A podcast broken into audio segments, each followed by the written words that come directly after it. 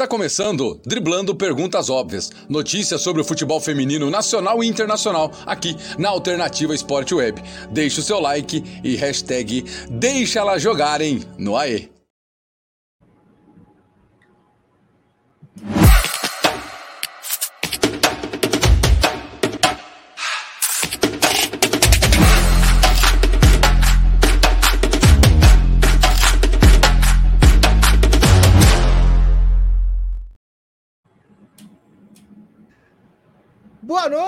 Noite a quem nos acompanha ao vivo aqui para o nosso querido especial DPO Driblando Perguntas Óbvias. Você que já vem chegando, já dá aquele apoio, like, se inscreve no canal para você que não conhece, você que é de casa, deixa o comentário e deixa sua participação, assim como o nosso querido Lef Germanota. Vou aprender a já ler fluidamente aos poucos, viu? Galera que está nos acompanhando pelo Spotify, não esquece de seguir a gente, né? Logo após o episódio sair do ao vivo, vocês já estão recebendo ele. Então, independente da hora que você estiver nos ouvindo, bom dia, boa tarde, boa noite, sejam muito bem-vindos aqui ao DPO. E comigo, como sempre, Rodrigo Prado. Seja muito bem-vindo. Chamando a semana cheia e dá pra gente dizer: futebol feminino está de volta. Não só o nacional, até o alemão, que teve uma folga de nove meses e meio, já está de volta. Pessoal, sempre um prazer, sempre um espaço especial que a gente reserva na semana para poder falar de esporte, futebol, especialmente esporte. E essa semana, Sérgio, a gente vai falar bastante de outros esportes também, né? Então, por isso que hoje está bastante cheio, a gente tem bastante coisa, até por isso a gente vai passar um pouquinho até mais rápido, né, sobre é, as ligas europeias que a gente tem se demorado um pouquinho mais, mas a gente teve é, com toda a força a volta do futebol brasileiro. Então a gente vai falar dos jogos da, da Supercopa do Brasil.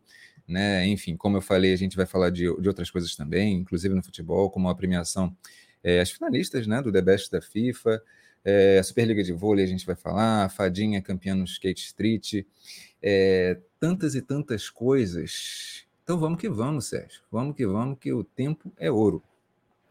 Vamos que vamos, vamos abrindo logo a porteira então, né? Dando meu boa noite também aí ao nosso querido Brino Carlos, dando boa noite aqui para ir pro Rodrigo. Vamos falar então de campeonato alemão, né? E começar já pela boa noite também pro João Vitoriano, vamos começar já pela curiosidade, Rodrigão. Né, que tivemos aí o mesmo problema que tivemos na, na questão da, da nossa querida WSL, né? Alguns jogos cancelados, cancelados por conta da, das condições do gramado. Tivemos o jogo do Bayern, né? E do Potsdam adiado também por conta de condições climáticas. Exatamente, né? Na Alemanha também, assim, a exemplo. Olha só quem é que está chegando aqui. Vamos dar uma boa noite para ele antes de começar. Grande Hudson André. Boa noite. Boa noite a todos que vêm chegando com a gente aqui no Dedando Perguntas Óbvias. Boa noite, Sérgio. Boa noite, Rodrigo Prado.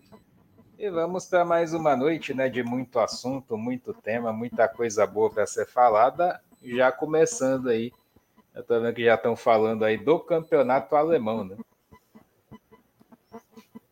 Exatamente, vamos começar a falar do campeonato alemão. Lembrando que a gente vai passar, dar uma passada assim, em alguns jogos e em alguns times a gente vai se demorar um pouquinho mais, mas de um modo geral a gente não vai se ater tanto como a gente é, é, é, é tem se demorado no, na, nos europeus, porque a gente tem mais notícias também, a gente tem futebol brasileiro para se ater. Então vamos lá, o futebol alemão de fato é, é, voltou essa semana. É, o Bayern de Munique teve o jogo contra o Potsdam, Boss Potsdam é, em casa, mas acabou não havendo o jogo, né? Porque, enfim, minha razão de condições climáticas, campo congelado. Então vamos para o Wolfsburg. Vamos lá. É, é, o Wolfsburg, ele enfrentou o quarto colocado, o Freiburg, né? É, eu queria basicamente, para além do jogo, acho que o Sérgio pode até falar um pouquinho do jogo também, mas eu queria falar do Wolfsburg de um modo geral. É, acho que tem jogadores bastante interessantes. É, é, o modo do Wolfsburg jogar é, é, é interessante. nesse jogo especificamente, ele estava inspirado, de uma maneira razoavelmente inspirada, e é particularmente gostoso, pelo menos para mim. É gostoso ver o, o Wolfsburg quando está inspirado, porque é, um tipo de jogo que gira por todas as meias e atacantes, e são muitas meias e atacantes de qualidade. Né? você tem ali a Svenja Ruth, que é uma jogadora que tem é uma atacante, é uma ponta, mas ela tem uma consciência de meia que é, que é bem interessante. É, a Lena Oberdorf, por exemplo, e, e, e é, é, ela é uma meio-campista que eu diria que, no aspecto específico de cobertura de marcação, ela é de longe a melhor do mundo. nesse aspecto específico. Isso faz dela ser a melhor do mundo? Não, para mim não. Mas nesse aspecto de cobertura de marcação no meio-campo, ela é muito impressionante. Então, ela dá um suporte, inclusive defensivo, para o Wolfsburg, que é muito, muito, muito legal.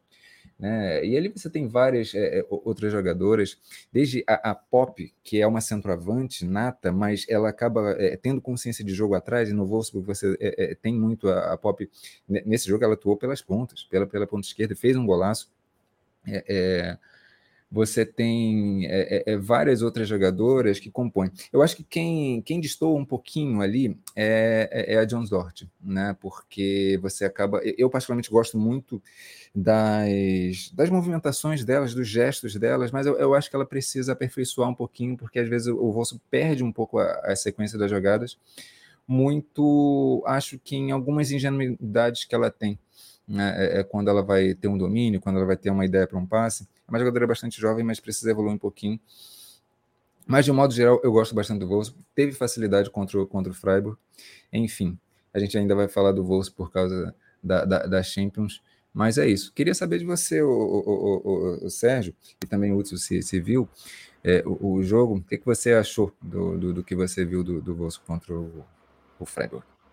Cara, o Wolfsburg é um time é interessante justamente pela questão da, do que você falou, ser um time que circula, né, por todos os núcleos, né, da, da, da todas as meninas ali no, no, no, meio campo, é um time que depende desse jogo de bloco muitas vezes, né, ele vai construindo aos poucos, vai criando um domínio e meio que sufocando o adversário, mas de uma maneira mais, é, é isso, vai, vai trocando passo de uma maneira bem inteligente, agora depende de uma, de uma certa agressividade, principalmente como o Rodrigo falou aí, da, da Hut, né, que muitas vezes nem que ela precise estar com essa bola no momento final do campo, mas que também contra-ataque. Ela consegue pegar essa bola, às vezes ela sendo a única jogadora, ela consegue agredir espaço suficiente para o time chegar e voltar a construir a jogada já de uma posição diferente, né? Então ela acaba sendo meio que uma jogadora chave mesmo é, desse Wolfsburg e foi uma da e foi uma das responsáveis, né, pelo pelo 4 a 0, até porque o, Fra, o Freiburg é um time que se defende bem, relativamente bem. Não tava nenhum dos gols do, do, do Wolfsburg, né? Nenhum da, da, dos grandes momentos do Wolfsburg dentro do jogo.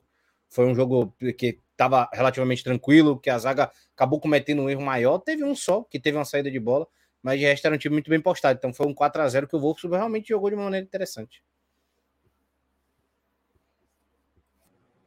Exatamente. Vamos, vamos dar sequência então. É, a gente também teve Meppen 0 e Eintracht Frankfurt 1. É, falar um pouquinho só do, do Eintracht. É, é o Meppen tem, é, mostrou uma certa qualidade, né? Eu ainda não conheço tanto esse time para poder analisar mais profundamente. Mas. Defensiva, principalmente. É um time que se posiciona bem. Sim, sim. Times alemães, de um modo geral, conseguem fazer isso, né? É, é, às vezes você até vê algumas goleadas, mas você percebe uma consciência defensiva. Os times eles não se desestruturam com tanta facilidade, não. Agora, o Eintracht eu gosto bastante, é um time que joga aproximado, tem algumas jogadoras de destaque, inclusive na seleção é, é, da Alemanha e, e, da Áustria. Acho que o destaque maior para mim tem sido a Nuskin, ela é uma jogadora de meio campo, mas que atua, é, tem atuado muito na zaga, né? É, é, é, tem a Freigang também, que é a camisa 10, que jogou ali pela, é, na verdade, na Euro ela não atuou, mas ela estava com a camisa 10 da Alemanha e ela é bastante promissora, é uma jogadora bastante interessante. É, enfim, tem, tem, tem vários jogadores interessantes. É, é, é o Eintracht, o time da Letícia, né? É, um time que tá também atua. Isso, ele está se recuperando de lesão. É um time que também atua bastante em bloco, né? É, é, às vezes tem uma certa dificuldade de construção, mas quando flui, flui, flui legal, assim. Enfim, em outros momentos a gente vai se adensar um pouquinho mais no futebol alemão, mas nessa semana a gente se adensar um pouquinho só nesses dois, tá bom? O Wolfsburg e o Eintracht. Ah, e o Hoffenheim do 7 a 0 né? Foi um jogo aí que foi um, um Duisburg aí um pouco mais desorganizadinho mesmo. Não gostei tanto da equipe do Hoffenheim, não, mas foi uma equipe é, dominante no jogo. É, o Hoffenheim está tendo um pouquinho de dificuldade, né? Vamos dar uma olhada rapidinho na tabela. Quer, quer olhar um pouquinho, o, o, o Pois é, a tabela de classificação do campeonato alemão tem o Wolfsburg, Aí com 33 pontos ganhos, Eintracht Frankfurt joga aí na segunda colocação com 26, Bayern de Munique 25, Hoffenheim aparece na quarta colocação com 20, Freiburg 19, o Essen joga tá ali com 13 e por aí vamos. Depois vem o Bayern. Aí você percebe, né, que Colônia, por aí vai. você percebe que ali você tem o, o Bayern de Munique, né? Ele está com, com um jogo a menos, então ele basicamente está ocupando a segunda posição. O Eintracht ele deve vir para a terceira, mas está isolado, né? O Hoffenheim ainda não oferece tanto risco ali de roubar essa vaga do Eintracht é, de, da, da, Champions, por exemplo. E mais para baixo você tem o Potsdam, que teve muito bem, muito bem na, na temporada passada, né? Estava ali brigando por vaga na Champions e tal. Só que é, uma crise no clube é, inteiro, né? Inclusive no masculino, que está afetando bastante o, o, masculino também. Apenas um ponto ganho em 10 jogos está bastante preocupante. O Potsdam, que é uma equipe que, salvo engano, já foi campeã é, é, é da, da, da Champions League. Então é triste, é triste. Uma situação complicada para um time histórico da Europa, pessoal. O campeonato alemão vai, vai aí acontecendo. Vamos falar um pouco do campeonato francês. O campeonato francês já com alguns resultados, PSG 3 a 1 no Le Havre. Que mais chamou a atenção nesse resultado, Rodrigo? É, então, esse jogo especificamente, acho que até o Sérgio vai, poder falar, um pouquinho melhor, porque até porque ele acabou de, de, de ver o highlight. Eu, eu, tentei achar o jogo inteiro para ver, porque o PSG ele, ele exige, né, para a gente é, aprofundar um pouquinho mais, que a gente veja os jogos inteiros, porque tem muita nuance acontecendo ali. Aproveitando para falar, é, eu até deixei no meu, meu canal um corte da, do episódio passado em que a gente descreveu com mais minúcias as questões do PSG, né? A gente falou especificamente da, da Laurina, da Laurina Fazer, da, da Jean-François, que são duas meio-campistas que estão sendo bastante versáteis e úteis para o time. Recomendo que vocês vejam, tá? É, é, é, quando acabar aqui, é, deixei um corte lá e também olhar o nosso episódio passado, a gente falou bastante do PSG. É, o que, que você achou, Sérgio? Sobre o resultado é isso, né? O PSG ele, ele se preocupa com outras coisas no jogo sem ser a questão do tipo, preciso fazer o resultado. É tipo, eu preciso construir um time um modelo de jogo. Então o PSG vai construindo isso devagar, aos poucos, né? Então, às vezes aparece que não está criando tantas oportunidades, mas ele está construindo um sistema ali. E aí até ele consegue fazer o primeiro gol, acho 1 a 0 no jogo. Só que aí o Leavre, numa jogadaça, faz o gol de empate né, num contra-ataque muito bem trabalhado, sem afobação, aquela verticalidade à toa. Logo depois disso, aí sim, né, por, por já tá aí como, como tá na tabela, a um ponto atrás do Lyon, não pode mais perder ponto à toa, no segundo tempo cria uma urgência. E aí passa a agredir um pouco mais o Leave, né? Claro, sempre focado muito na Diani, com apoio da Fazé também para dar essa jogada de contra-ataque de velocidade, e aí, trocando passes, né, conseguiu chegar ao 3 a 1 Aí o time foi mais um foi mais um rolinho compressor ofensivo mesmo, que os passos funcionaram dava para ver que no primeiro tempo não era nisso que o PSG estava focado, mas venceu, cumpriu seu, seu resultado 3 a 1 em cima do Le Havre. Mas fica o destaque para o gol do Le Havre, que me surpreendeu bastante. Acho que a síntese que o Sérgio traz é, é, é, bem precisa, é bem isso mesmo. O PSG, ele tem, durante os jogos, cada jogo o PSG tem uma preocupação que vai além do jogo. É uma questão de, de construção ao longo da temporada, em questão de estrutura, de mecânica de, de jogo. E o PSG realmente mostra todo jogo isso. Por isso que é tão interessante assistir aos jogos inteiros para a gente é, é, extrair as minúcias. Tá bom? Mas a classificação que tem Lyon e PSG bem perto um do outro. Lyon em primeiro com 37, PSG 36 pontos. Paris FC 27, Fleury tem 25. Montpellier em quinto, que é um time que chama bastante atenção juntamente com o Bordeaux, que está ali em sétimo. Né? O Rodrigo e o Sérgio sempre falam bastante dessas duas equipes. Tanto o Montpellier, que está em quinto, como o Bordeaux, que está ali na sétima colocação. O Remy é o sexto, o oitavo Leave, de Dijon é o nono, Guingamp é o décimo, Exato. o Soyou jogando na décima primeira e o Rhodes é o décimo segundo colocado na classificação do campeonato francês. Pois é, e aí o que se destaca é justamente a disputa ali de, de, é, o Paris FC, o Fleury e o Montpellier por essa terceira vaga é, na Champions League. Então, é, estão próximos em pontuação, então sempre prestar atenção nessas três equipes, é por isso que eu sempre coloco os resultados delas para a gente ver como é que, é, se alguma vai tropeçando ou não. Deixando um abraço já para a galera que vai participando com a gente, aí o João Vitoriano, boa noite, o Breno Carlos também, boa noite para ele, o Lepe também perguntando qual divisão está jogando o Dortmund feminino. E sexta. também a sexta divisão? Exato. Sexta divisão do, do, futebol alemão. Falando da Frauen também, que joga a segunda divisão do alemão. Vamos então para o campeonato do, do italiano, a Liga Italiana.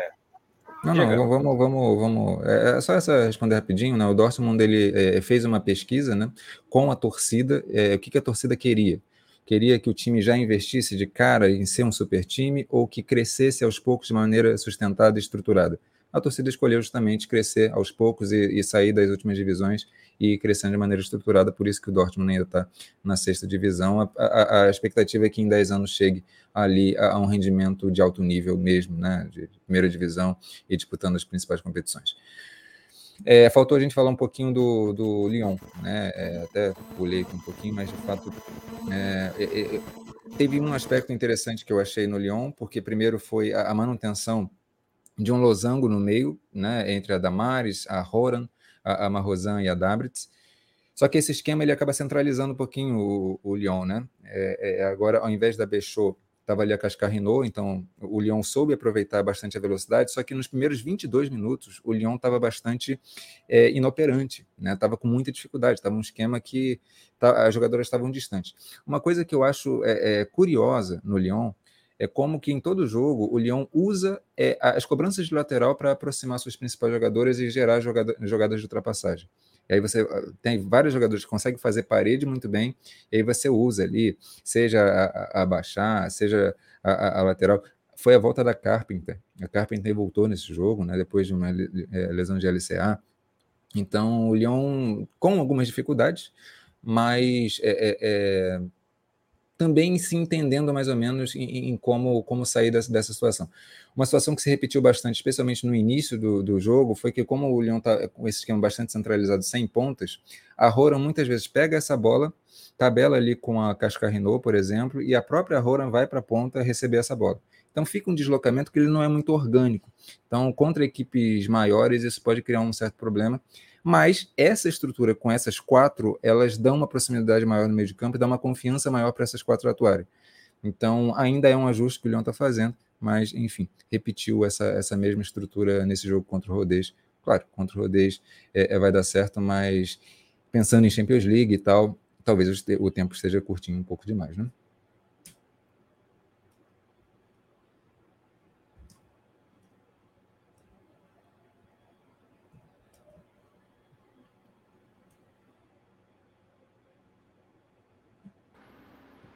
Gente. Vamos lá, vamos falar um pouco de italiano então. É, vamos falar um pouco do campeonato italiano. Né, a equipe começar com alguns destaques, né, Rodrigo? E passar principalmente ali pela vitória da Inter, né, de 3 a 0 para cima da equipe do Sassuolo, né? Destaque de novo aí para nossa querida Chawinga. Exatamente. Olha só, uma coisa que eu me, me achei interessante nessa, nesse jogo da, da Inter é, foi que a Inter estava bastante fluida, né? O, a Poli, especialmente, eu, eu, percebi ela muito bem. A Chawinga, ela só foi ter destaque no segundo tempo porque a, a, a treinadora ela optou por fazer algo. É, é, é, é o que acontece? Você tem ali no ataque da, da Inter uma jogadora camaronesa a, a eu estou esquecendo o nome dela, é, é Aja. É...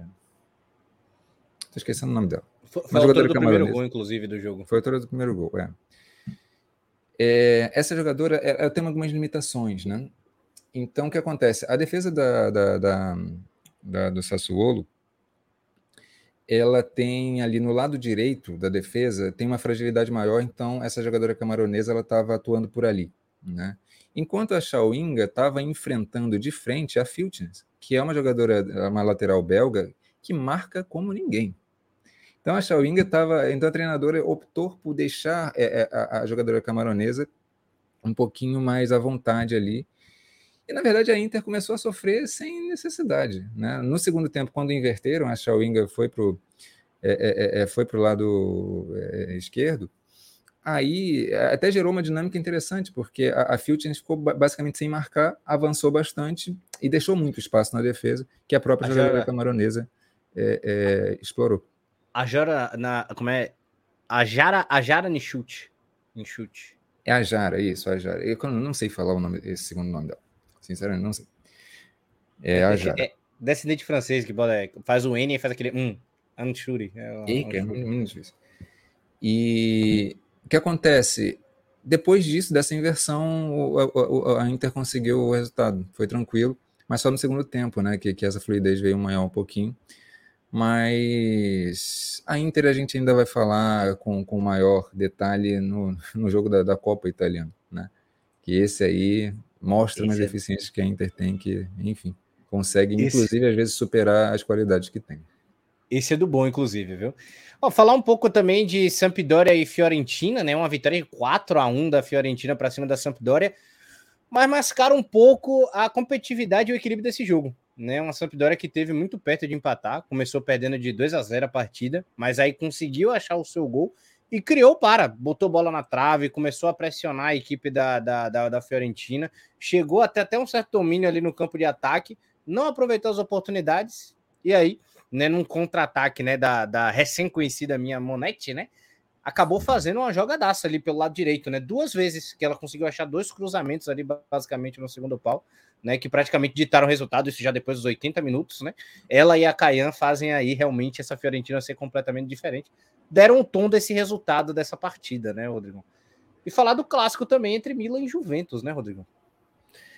Exatamente. A gente contra é, em, em, é, em, relação à Juventus, a gente tinha colocado até na, na semana passada é, um questionamento, né? Como é que o Joey Montemurro ele, ele, ele chegou a dar um passo atrás em relação àquele jogo super apoiado, super de posse de bola que ele estava tentando, super ineficiente. E contra o Milan, como é que seria, né? O Milan é, é, é uma equipe que tem um, um grau de marcação um pouquinho maior, nem é tudo isso, já conseguiu dominar a Juventus. Né? Já conseguiu é, é, encurralar a Juventus nesse, nesse jogo ineficiente que, que, a, que a Juve tem, é, é, é de fato tem. Gente, é, sinceramente, eu acho que o que a Juve está rendendo agora é para a Juve ser quinta força do italiano. Eu vejo o Milan à frente, a Fiorentina à frente, a Inter de Milão à frente, a Roma, então, é, a melhor time, é o melhor time da Itália. Mas a Juve está tá rendendo muito abaixo. Muito abaixo. Né? Com um time parecido da temporada passada, nem para dizer que mudou tudo, é o Montemurro que tá difícil mesmo.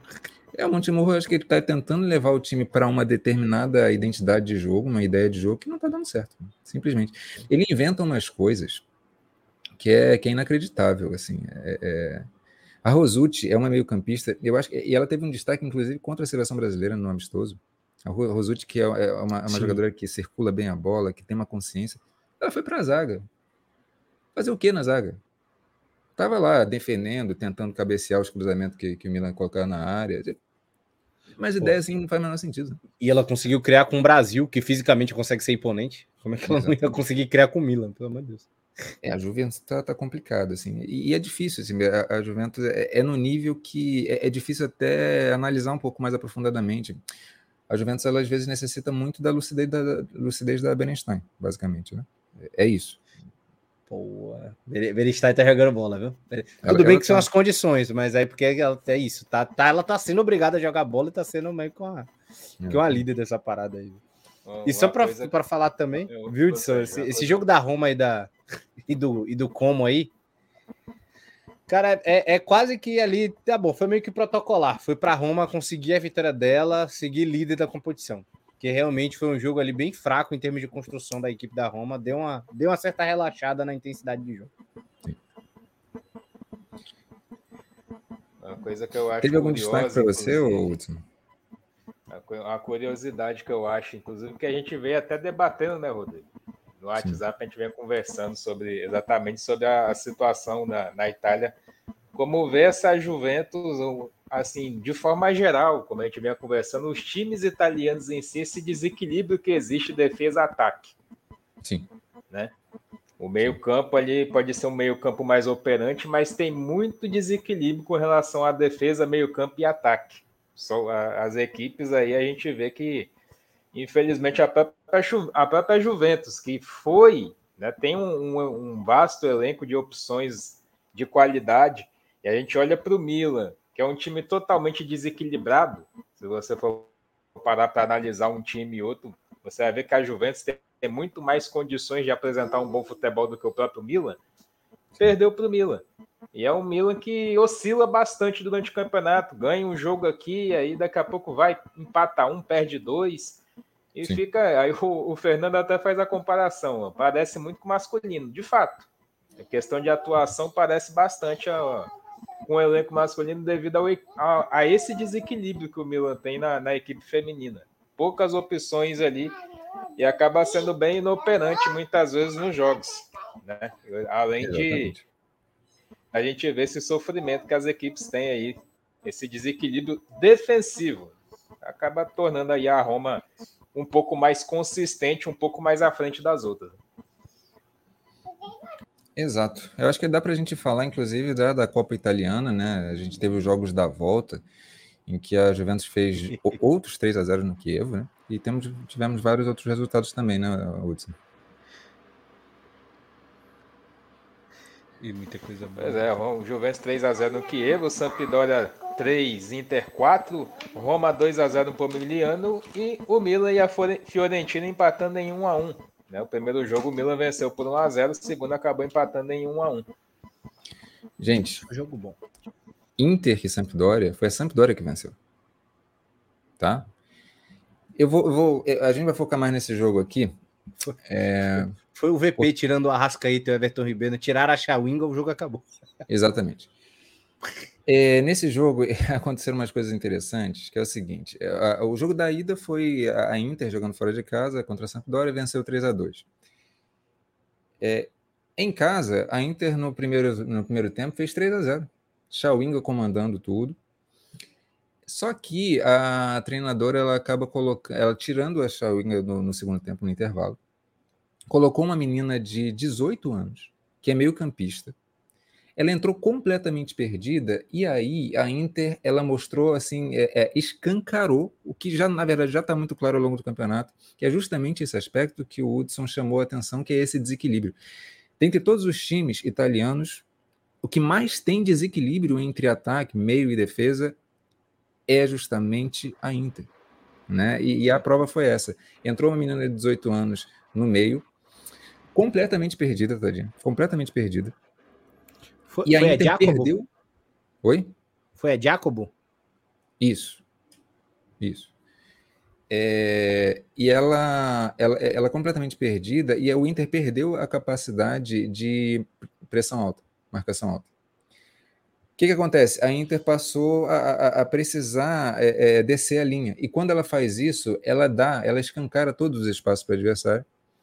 E saiu, foi saindo um gol em cima do outro. Né? Teve gol é, é, é com, com dois minutos de, de, de intervalo de um para o outro. E justamente essa menina, ela, ela falhou né, na saída de bola. Quando, quando a Inter tava, é, finalmente conseguiu uma certa segurança na saída de bola, ela perdeu a bola. Né? Deu uma de Andrés Pereira e, e, e a é. Inter tomou o gol. Mas não vou mentir, não. Foi, um, foi, um, foi, um, foi um, uma pane geral que ela causou na zaga que pegou até na Gilardi, velho. Que a Gilardi, para mim, nos quatro gols, ela ficou faltando uma focinha ali também para ela. A goleirona da Inter. Pois é. Então, a Inter, esse jogo aí foi bastante simbólico para essas deficiências que, que, que, a Inter tem mostrado durante a temporada inteira. É, é, não é à toa que, se a gente até olhar a, a, a tabela do campeonato italiano a gente vai ver exatamente a Roma em primeiro, a Juventus em segundo, a Fiorentina em terceiro, a Inter em quarto, Milan em, em, quinto, né? Como, como o, o, o Hudson falou, é, o Milan oscila bastante, e a Juventus, é aquilo que eu falei, ela está rendendo para ser quinta colocada, mas é, é, é consegue, consegue é, as suas vitórias, mas ultimamente, nos últimos jogos, está tá jogando muito mal. E a Inter, ela poderia estar tá muito melhor se não fosse o sistema defensivo a Inter poderia ter disputado com a Roma, né? De Enfim. De fato. E é. o resultado disso foi o seguinte, para dar o desfecho final da história, o jogo foi para os pênaltis, né? Quando e, é, o placar agregado ficou 6 a 6 o jogo foi, foi para os pênaltis e aí a Inter conseguiu a classificação na Copa Itália, a Copa Italiana, conseguiu a classificação nos pênaltis. E a Gilardi foi bem, pegou dois. Exatamente. É incrível, né? Falha.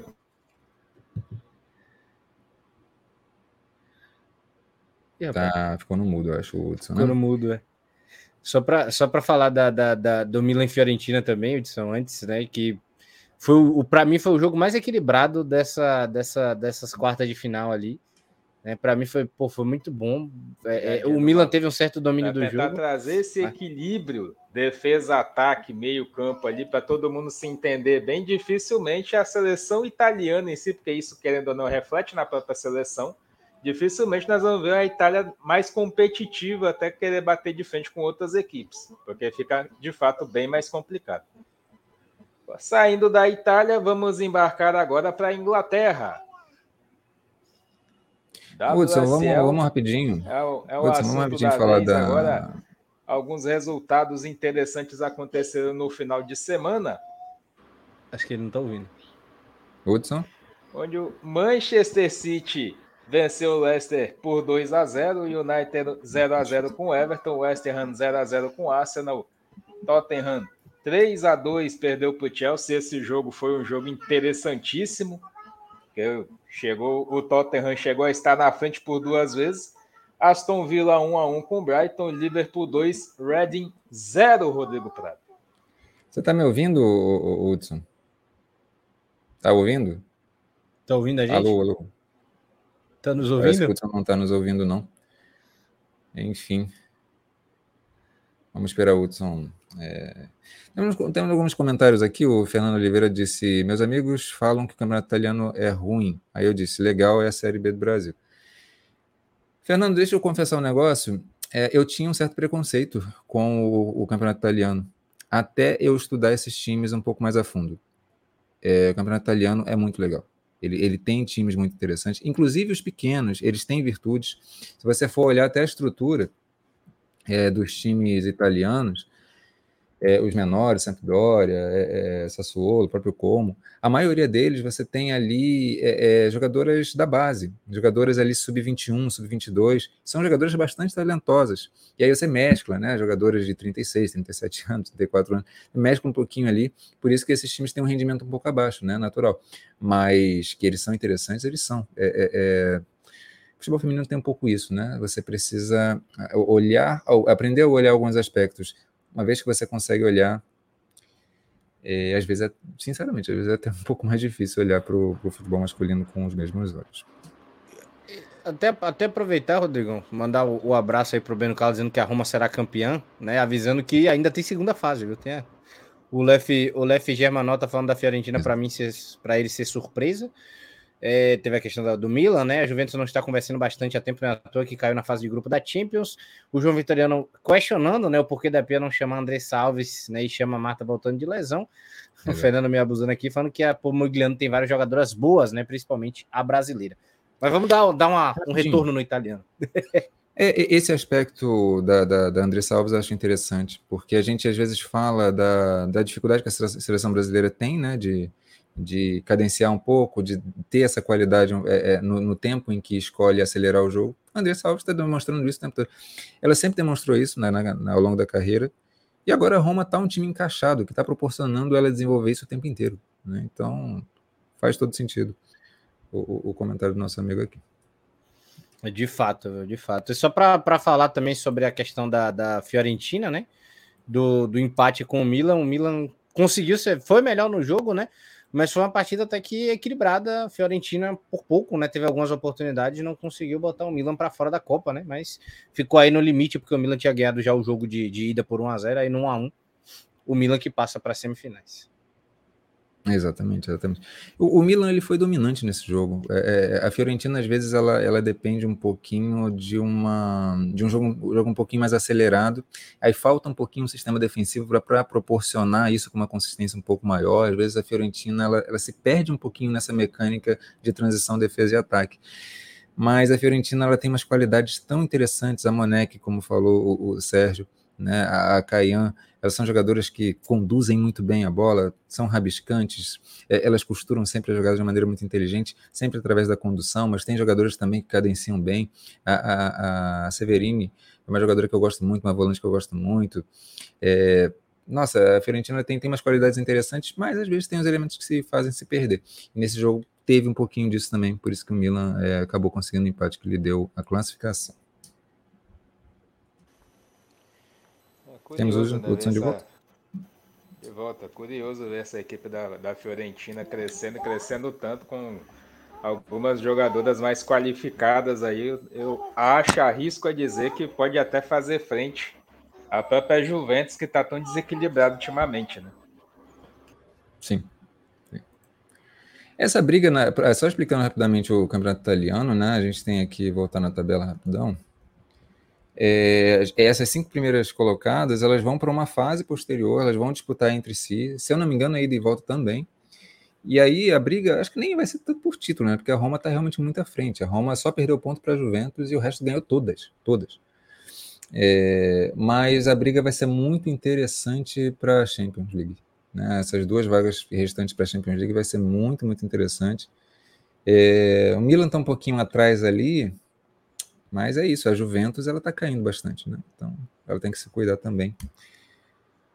Enfim, vai ser interessante. Vamos então sair da, agora da Itália e para a Inglaterra, WSL. Alguns jogos importantes nessa última rodada. Terão outros jogos importantes também agora no próximo final de semana. O Leicester perdeu para o City por 2 a 0 Manchester United 0 a 0 com Everton, West Ham e Arsenal também 0 a 0 Tottenham, num jogo interessantíssimo, ficou no 3 a 2 contra o Chelsea. Detalhe, um... Enquanto um lá ia lá e fazia o gol, o Tottenham vencia, vencia bem o jogo, o Chelsea foi lá e virou a partida para 3 a 1 e o Tottenham ainda fez o segundo. Aston Villa 1 a 1 com o Brighton, Liverpool 2 a 0 no Reading. Resultados importantes e a rodada continua boa no fim de semana, Rodrigo Prado. É isso, vamos dar, no inglês dessa semana, vamos passar um, só um, um apanhado geral, né? Foi bastante importante para a tabela, porque o, Chelsea, como a gente está vendo aqui, venceu o seu o clássico, né? Contra o Tottenham. Foi um jogo mais difícil, mas conseguiu a vitória. É, e com isso conseguiu a liderança, porque quem estava na liderança era o United e empatou com o Everton em 0 a 0 né? O United repetiu alguns problemas que tem tido, né? especialmente é, é, com a Lúcia Garcia, algumas articulações ofensivas. O, o, o, é, tem algumas jogadoras que fazem muito perder a sequência das jogadas, e a goleira pegou bastante também, né, né Sérgio? Então, difícil, difícil ali. É, o United deu, deu um mole gigantesco, Como? empatou em 0x0. É, é, é a só... Grozen, Grozen, como é? A irlandesa. Estou esquecendo o nome dela, é, tô esquecendo o nome dela. Mas é, é, ela nem é tão conhecida, não. É, a, a, goleira do Everton era a Messever, né, do, que está agora no City, e fez um bom jogo pela, pela Copa Inglesa, mas fez uma, fez uma grande partida. E quem empatou também foi justamente o Arsenal, que também estava na disputa, tá na disputa pelo, pelo título. Empatou também. Rodada maravilhosa para o Chelsea, meu Deus do céu. Exatamente, uma rodada excepcional para o Chelsea, atual campeão inglês, está arrumando para ser de novo. É, o detalhe, viu, Sérgio Maurício? Teve lei do ex, inclusive, nesse Tottenham e Chelsea. Exatamente, né? Bethany, Bethany England, né? Justificando seu valor de transferência, vamos assim dizer, né? Cara, mas eu vou dizer um negócio. É, a entrada da, da, Tem uma menina também que atua pelo lado esquerdo, que ela, ela direto troca com a Iwabuchi. As duas são mais flexíveis, né? Às vezes a Iwabuchi vai para a esquerda, ela vai para a direita, ela que fica na esquerda, o Iwabuchi vai para a direita. E elas dão uma dinâmica interessante que tornou o Tottenham muito mais competitivo do que a gente via há muito tempo. Então foi uma janela de transferência interessante para a equipe do Tottenham. A England ela tem uma presença legal. Ela, ela antes da Manuel Abush, né, ficava um pouco pensa, justamente por conta de, de só ter essa, essa jogadora. Agora estou me esquecendo o nome também, mas que conseguia carregar um pouco mais essa bola. Com a entrada da Manuel Abush, o Tottenham consegue subir um pouco mais, rola uma aproximação. E a England ela tem uma característica interessante. Ela, ela faz característica de aproximação de, de, de, meio, de meio campo também. Ela consegue segurar essa bola, consegue se posicionar melhor entre linhas. Então ela foi ficando cada vez mais responsável com a parte do ataque e aí desencantou, né? No cruzamento, justamente ali pelo, pelo lado esquerdo, ela praticamente debaixo da linha colocou a bola para bola para Zed, né? E nesse jogo ainda teve o golaço da Lauren James também, né? Que foi um absurdo. Sim. sim. A England, inclusive, deu uma declaração essa semana dizendo sobre isso, né? De ela dela não estar tá ultimamente fazendo tantos gols. Ela falou isso, uma atacante ela é mais do que fazer gols, né? Ela, e ela justamente está cumprindo essa função é, relativamente bem, de fazer essa proteção, de, de conseguir é, é, ajudar na construção da, das jogadas. Ela é uma jogadora fisicamente bastante imponente, então, quando ela consegue dar essa sequência, justamente tendo a companhia da Manuel Bush, nossa, é, é, o Tottenham cresce bastante, e de fato, foi uma janela de transferência bem positiva para a equipe do Tottenham. pra caramba. Temos aí a classificação do campeonato inglês. O Chelsea em primeiro com 31, Manchester United 29, Arsenal 26, City ali também com 26. Everton é o quinto com 19 pontos e depois vem o Aston Villa na sexta colocação com 17. E aí chama até a atenção aqui o nosso amigo que está comentando, né, o, é sobre o Leicester, o João Vitoriano. É exatamente, o Leicester, ele, se não me engano, ele teve uma vitória sobre o Brighton é, e foi só isso. Né? O Leicester está bastante, bastante mal e só cai um, né? Só, só cai um no campeonato inglês. Tá bem encaminhado, né? Vamos assim dizer. Tá bastante encaminhado. É, tivemos FA Cup nesse meio de semana, dois jogos aí que chamaram bastante atenção, principalmente esse Arsenal e Manchester City que fizemos aqui pela alternativa. Esse 1 a 0 do Arsenal na prorrogação, né, Sérgio Maurício? Você teve aí a, a oportunidade de contar a história do jogo, dá para falar bem da partida, né? Cara, é, é assim, do, do Siri o conhecimento é do homem aqui em cima, né? Mas uma coisa que eu tive que eu tive linda de percepção desse jogo é como é como tem qualidade essas duas essas duas pontas, né, da equipe do Siri, tanto a Hemp quanto a Chloe Kelly, né? Tô que foi um jogo extremamente equilibrado, que o Siri inclusive jogou bem, né? Deu uma certa dificuldade para o Arsenal, teve algumas oportunidades, mas eh, tem alguns problemas ainda que precisam ser corrigidos e também, né, por conta da, até do cartão amarelo tal, é, é, é o, o Gareth Taylor, né, queria dar uma dinâmica diferente ali no segundo tempo, acabou tirando a Chloe Kelly, só que aí quem entra, por mais que seja boa, o nível cai bastante, né, porque não é mais a Chloe Kelly. Então é, é, é dá uma, deu uma, deu uma, deu uma, é isso, deu uma deu uma descida de nível ali na, na, na, prorrogação e também conta muito a questão física, né? É, enfim, até a Lauren Hemp sentiu panturrilha. É, eu vou falar uma coisa que a minha impressão do jogo foi a seguinte: o City ele, ele, ele me surpreendeu, tá? O City ele, ele começou em positivo, é, até pelos jogos que tem feito, muito o City está um pouco conturbado ali, ele não está ele, ele não tá na, na, rotação que está acostumado em outras temporadas, não. Mas nesse jogo me surpreendeu, eu acho que o, o Gareth Taylor ele conseguiu uma, uma solução bem interessante, que foi botar a Laia Alexandre de lateral esquerda. A Laia Alexandre de lateral esquerda, lembrando que ela é uma zagueira que joga de volante. Na lateral esquerda ela atuou bem e centralizando bastante, fez com que o City aproximasse o seu meio campo. E isso foi lindo de ver. Finalmente o City conseguindo fazer, fazer pressão alta, é, é, é conseguindo trocar bem é, é, é, passes. O início do jogo foi mais ou menos essa configuração, e o Arsenal precisando ser muito cirúrgico naquela troca de passes iniciais, e conseguindo em determinados momentos, porque o City tem alguns erros defensivos, e é isso, o City não tem direito de errar, mas erra, e o Arsenal até teve as melhores chances, né? É, o, o, Arsenal depois ele, ele acaba fazendo algumas mudanças, né? Colocou a Ketley, colocou a, a Urtig, né? É, e a Blackstenius, e o Arsenal melhorou, melhorou bastante é, é, o seu volume de jogo. E aí o jogo foi ficando 0 a 0 nessa dinâmica. É, e a Kelly sai aos 90 minutos, mas eu não acho que a Kelly foi o fator mais decisivo para isso, não. Eu acho que mais decisivo foi, por exemplo, a Laia Alexandre sair é, e, e, aí entra a Leila, que é uma lateral de origem, mas aí você perde essa proximidade no meio de campo. O City perdeu o meio total. Essas jogadoras que entraram pelo Arsenal é, começaram a, a, a, se impor e aí o gol saiu. Né? É, é, é o gol saiu, e aí depois, acho que uns 15 minutos, uns 10 minutos depois, isso já na prorrogação, tá? É, uns 10 minutos depois que o Gareth Taylor teve a ideia de colocar ali a, a, a acho que foi, foi, a, foi a Laura Cumbres, não? Que entrou? Foi ela e a, e a Flower. Isso. A ela, ela entrou no lugar da Paris. Isso. Ela tirou, ele tirou a, a, lateral direita e colocou a Laura Combs. E aí o City foi basicamente para um, um 3-5-2 ali. A Leila ela foi para a zaga, foi compor a zaga. E aí voltou essa, essa interação no meio campo. E aí o City melhorou, só que aí já estava sem gás, né? De fato, acho que a, a Kelly sair para mim não foi o maior crime, porque, tipo, num time de futebol, é, você não pode ter as duas titulares eternas que não saem nunca. Sabe? Por mais que é, é Kelly e Hemp, para mim, sejam, de verdade, é, elas são a razão de eu torcer para o City hoje, são, são essas duas. Claro que tiveram outras, tiveram Walsh, Bronze e tudo mais, mas essas duas são impressionantes demais. É, a química que existe entre elas duas é um negócio impressionante, mas é natural sair. Agora, eu acho que a Blackstad poderia ter entrado. né? Porque ali o jogo pedia uma questão mais física, a, a Weyla Hazel ela não, não, não, contribuiu tanto não.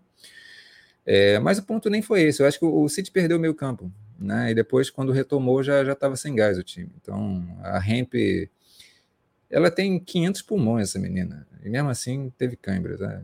O pulmão aguenta, o músculo não aguentou na hora. É. Mas é isso. Tava empolgadaço. Né? Tava, tava, no, tava no clima no pique, viu? Cara, falar desse Chelsea, vou até tentar ser, ser mais rápido, mais sucinto pra gente atravessar a Inglaterra e passar pra Espanha, mas eu acho que o Chelsea chegou, hum, tá, tá chegando mais próximo possível, e isso pode ser bom, de uma rotação ideal. Uhum. Que aí a Lauren Jimmy chegou numa, numa, num condicionamento físico e no entendimento de jogo ideal. É, a, a, a Musovic, claro, é, a Tchankovic, né, também tá indo muito bem, a Cuthbert tá, tá melhor do que nunca. Então o time entrou numa rotação com muita facilidade. Se era um time que nos primeiros DPO eu vim aqui e dizia, não, é um time que funciona, às vezes não é individualidade e tal. Isso se tornou intrínseco. Parece que é uma individualidade, mas não é. Isso daí acontece, é, é, é quase que uma dinâmica perfeita do Chelsea de cada um a saber o que vai acontecer. E aí, quando isso acontece, quando entra nessa. nessa que aí o, Rodrigo, que o Rodrigão tanto fala aqui, inclusive, do tipo, ah, tem que se criar essa dinâmica todo jogo para que chegue lá na frente isso esteja desenvolvido, foi o que o Chelsea fez. E aí o Chelsea enfrenta um time mais fraco, um West Ham, é 7 a 0 Porque aí uma qualidade absurda, numa dinâmica absurda, num sistema de jogo que já existe da Emma Rice. Então é um 7 a 0 flutuando na partida. Ah, pô, a Lauren James errou aqui o passe. Pô, a Sanquet tá tranquila. Ela conhece o jogo todo, ela devolve a bola para trás, a bola bate em alguém, devolve, volta para frente, gol. Vai frente, gol. É como se sai do sistema, vem a coleguinha assim, eu pego a bola, professora, volta, devolve pro sistema e faz o gol. É lindo, é lindo. Eu só digo isso. Eu só digo isso. O Chelsea agora entra para mim na minha cabeça, depois que eu vi o, o, melhor momento desse jogo, como um dos favoritos da Champions. Não vou mentir, não. Olha só. Aí vem a pergunta que não quer calar. O que, que dá para esperar dessa final entre essas duas equipes, entre Arsenal e Chelsea? Já se preparando já para um prognóstico aí do que pode ser essa final. Cara, jogos são equilibrados, né? Os jogos são equilibrados, que, que ainda mais quando, quando são esses times maiores, eu acho que o Arsenal pode dar uma dificuldade, até porque eleva o nível de atenção. Mas eu acho que o Chelsea vai ganhar. Do jeito que tá, eu, eu acho que o Arsenal ainda tá num começo de adaptação. Isso. Exatamente. O, Arsenal está começando a encontrar suas melhores soluções, o Chelsea já conhece essas soluções, ele está apenas ajustando é, variáveis. Né? Acho que o Chelsea já está num, num, processo mais desenvolvido, sim. Concordo com, com vocês. É, e, e, sem falar que está num, num, reset né, de, de parte ofensiva, né? Porque perdeu a parte ofensiva inteira de lesão e está com novas jogadoras ali no sistema para encaixar. Agora, eu ainda estou para apurar, se, se alguém do chat souber, a lesão da Frank se foi a seriedade que teve, mas ela é, pareceu ser, ser, grave. A lesão da Frank se for, é complicado. É, mas enfim. Temos uns comentários aqui. Uma jogadora importantíssima aí para a equipe do Chelsea. Passando pelos comentários, o Breno falando do Leicester, ele fala, por isso que a Sanker deveria ter ficado entre as três primeiras no The Best. Né? Isso aí é um assunto que daqui a pouco a gente vai entrar, que tem umas umas controvérsias, principalmente no que diz respeito à treinadora. João Vitoriano, eu gosto muito da camisa 10 do Aston Villa.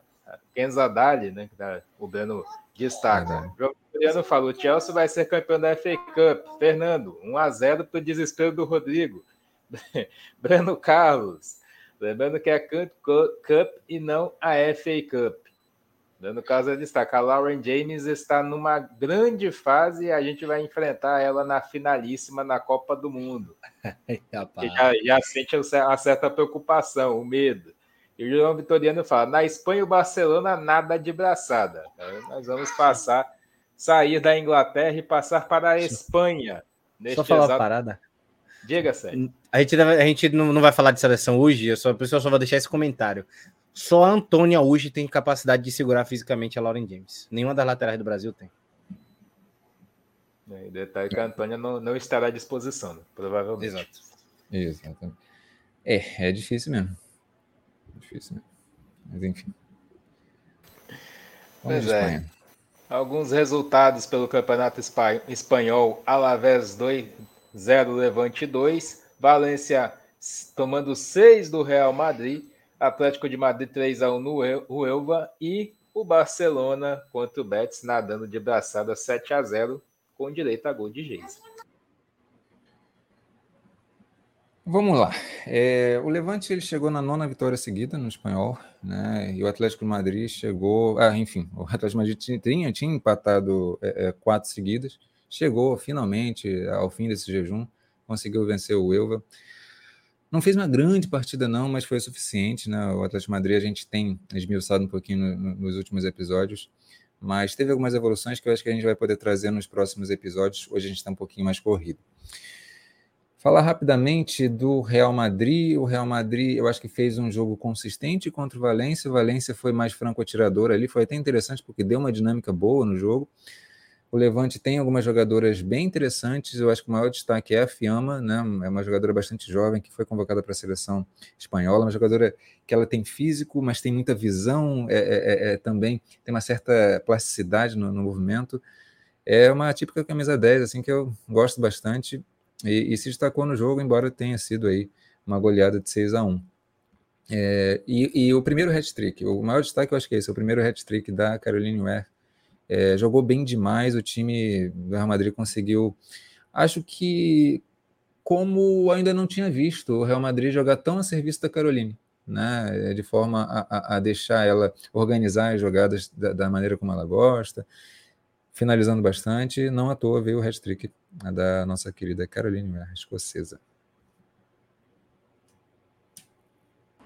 o que, que dá para destacar dos resultados, hein, Sérgio Maurício?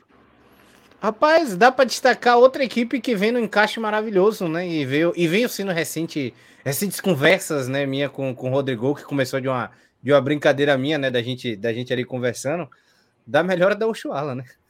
Que tá realmente tá num, tá, num, tá num clima bom e ela pode ser, de repente, uma das peças que. que não que faltava, né? Mas pode dar ainda mais agressividade para essa equipe do Barcelona.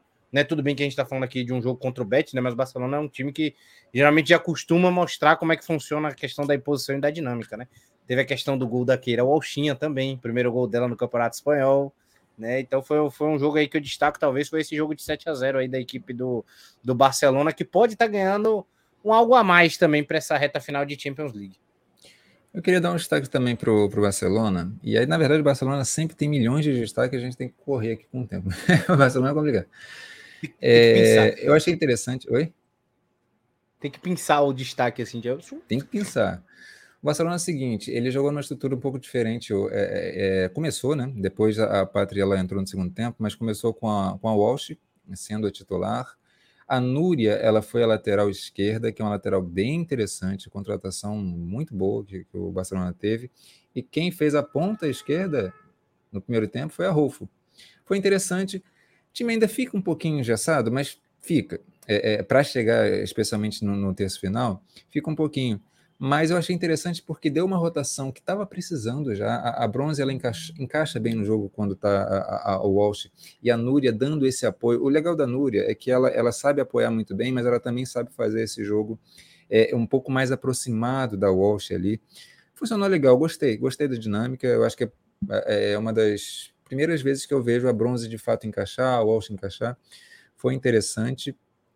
É, Acho que um destaque é esse, a, a ela é, é, é, é, um tema que eu até quero trazer, né? eu quero observar mais a Oshoala para ver se é isso mesmo, mas ela está parecendo ser uma jogadora que está fazendo uma temporada tão boa que, sabe, a, aquele ponto em que a gente vê ultrapassar, pô, é, é boa fase ou é o nível mesmo geral do jogador que está melhorando?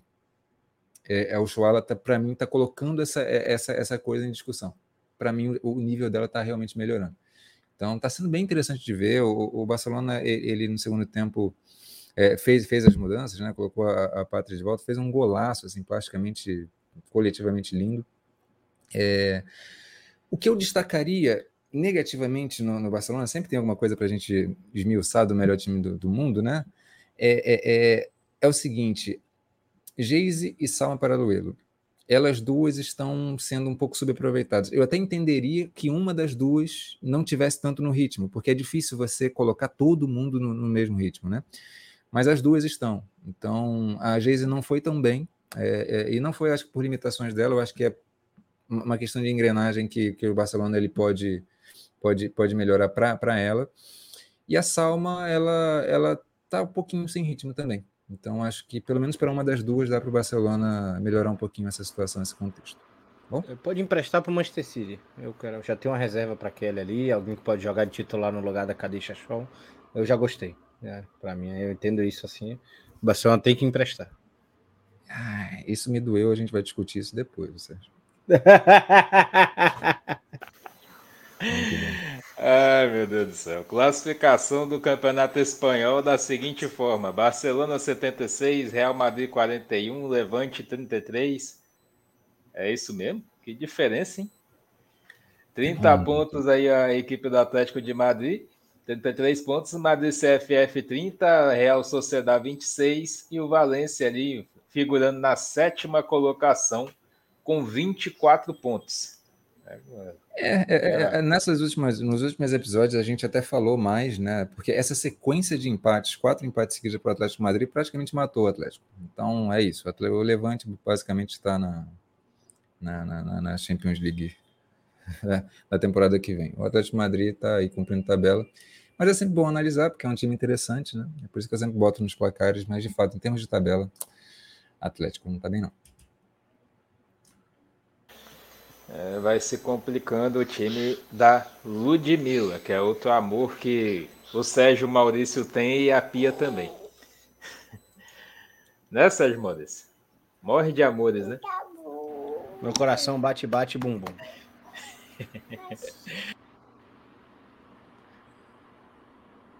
Ih, rapaz. Ih, rapaz, vai se criando um clima terrível? Vamos falar de Champions Feminina, Rodrigo. Vambora, Esses vambora. duelos da Champions Feminina, Paris Saint-Germain, Wolfsburg, Bayern de Munique, Arsenal, Lyon e Chelsea, Roma e Barcelona. Teremos emoço fortes emoções na próxima fase, Rodrigo Prado.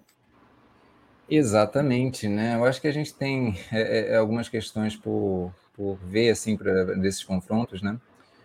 É, o, o, o, esse grupo que tinha ali o, o, o Lyon e o Arsenal, né? É, é, o Arsenal por ter goleado o Lyon, ele acabou ficando em, em primeiro lugar. Isso, isso, desconfigurou um pouquinho, né? É, é tudo. então é mas, mas é interessante, né, É interessante quando acontece esse tipo de, de inversão. Assim, a gente não, não esperaria o, o, Arsenal na frente, terminar na frente. É, é, é meio complicado. Assim, acho que quem pegou uma, uma, uma, uma, situação melhor foi o Barcelona, né? Pegou, pegou a Roma. É, vai ser bastante complicado. É, a, a, Roma, por outro lado, ela teve sorte no sorteio da, da, da, da, chave de grupo, mas não teve nem um pouco com, com o Barcelona. Caiu, e caiu na chave mais difícil inteira. Caiu na chave mais difícil. Lembrando que isso daí é, significa que é isso: é, é o confronto Roma e, e, Barcelona. Quem vencer vai pegar ali Lyon e, e, e Chelsea. Então a gente vai poder ter, por exemplo, um Barcelona e Lyon na semi. O Chelsea, é, é ele Olha, é isso bem, bem o que o Sérgio falou, né? O Chelsea ele ele ele está brigando bem para a Champions nesse ano. Acho que o Lyon ele precisa tomar bastante cuidado ali. Eu, eu vejo o Bayern de Munique bastante forte, mas o Bayern de Munique tem alguns jogos que não encaixa direito, né? E, e, e pode ser perigoso contra o Arsenal. O PSG e o Wolfsburg é bastante imprevisível, porque é, é o PSG ainda está numa rotação, embora ele potencialmente tenha, tenha uma rotação muito boa, ele ainda está em construção nisso. E o Wolfsburg é, um é bastante jogo, imprevisível.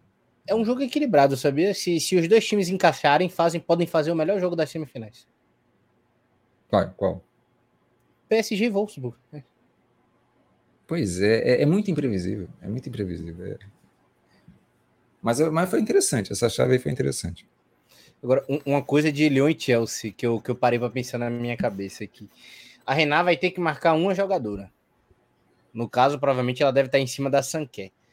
Eu imagino se a Lauren James ela encaixa um contra-ataque em cima da Vanessa Gills. O Lyon tá com problema sério defensivo, é verdade. Seríssimo. E aí, e aí se, se o Montpellier conseguiu algumas brechas, é tudo que o Chelsea vai querer. Isso pode dar um encaixe problemático para o Lyon, muito problemático. A impressão que eu tenho é que se o Chelsea ele dá, der a bola para o Lyon, dá a bola. Vai, faz a W se girar o jogo, horror, né? fica, vai. Vai sair uns contra-ataques para dar goleadas. Aqui. Exatamente. Ainda mais por causa da, da, da, maravilhosa Cuthbert, né? Que é, ao mesmo tempo que ela consegue ser uma construtora, é um pitbullzinho, morde todo mundo ali pelo meio. Vai incomodar a vida da W, diz que é uma maravilha. Exatamente. Então, aí, a, vamos que vamos. Um prognóstico do, do que pode acontecer nessa Champions feminina. Promete muitos jogos bons, inclusive, aí para poder ficar de olho. Copa do Mundo Feminina com novidades. Arbitragem de vídeo na Copa do Mundo Feminina, e tendo aí a presença de árbitra brasileira aí, Neuza Inês Edna Alves, a Neuza Inês Bach e a Leila Moreira, além da Daiane Muniz, estarão no Mundial da Austrália e da Nova Zelândia. Mas até que enfim temos a evolução do VAR no futebol feminino, pelo menos até na Copa do Mundo, né? Já vemos em alguns campeonatos do Brasil, mas faltava a Copa, né, Rodrigo Prado? Então, a questão do VAR, é, a última Copa de 2019 já teve o VAR na Copa inteira. A questão é que tem uma novidade que está sendo implementada, inclusive, é, é, no, no, Mundial de Clubes, se, se não me engano, masculino. Sim, sim. Que é o seguinte: a, a, a, as decisões do VAR vão passar a ser comunicadas para o estádio. Né, vão, vão ser, vai, vai ter um detalhamento maior. Eu não sei exatamente detalhes disso, mas vai ter um pouco essa, essa camada mais de, de, de transparência com, com que muitas vezes a gente reclamava, né? A gente tem essa, essa questão do VAR ainda, que às vezes ele não é Agora... tão, tão, transparente, é um passo adiante. E existem outros esportes, né, seja, já, já esse tipo de, de mecanismo em que você tem a decisão da arbitragem muito nítida para todo mundo, é, inclusive a motivação.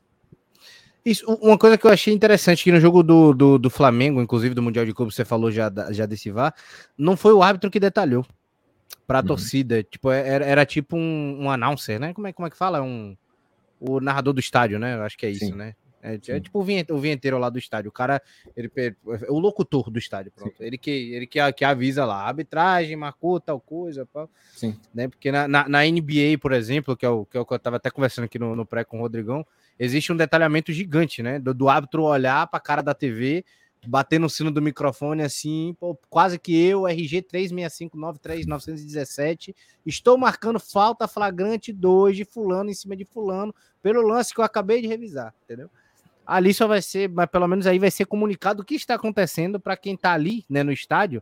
Não precisa ficar com aquela foto clássica, né, que fica geralmente todo mundo assim, pelo menos eu quando vou para o estádio também, com um radinho para saber de terceiro o que está acontecendo, né? Isso é interessante. Que aí Mesmo. também gera uma transparência para quem está no estádio e para as transmissões, porque aí para os repórteres, para os narradores que estão lá também vão ouvir.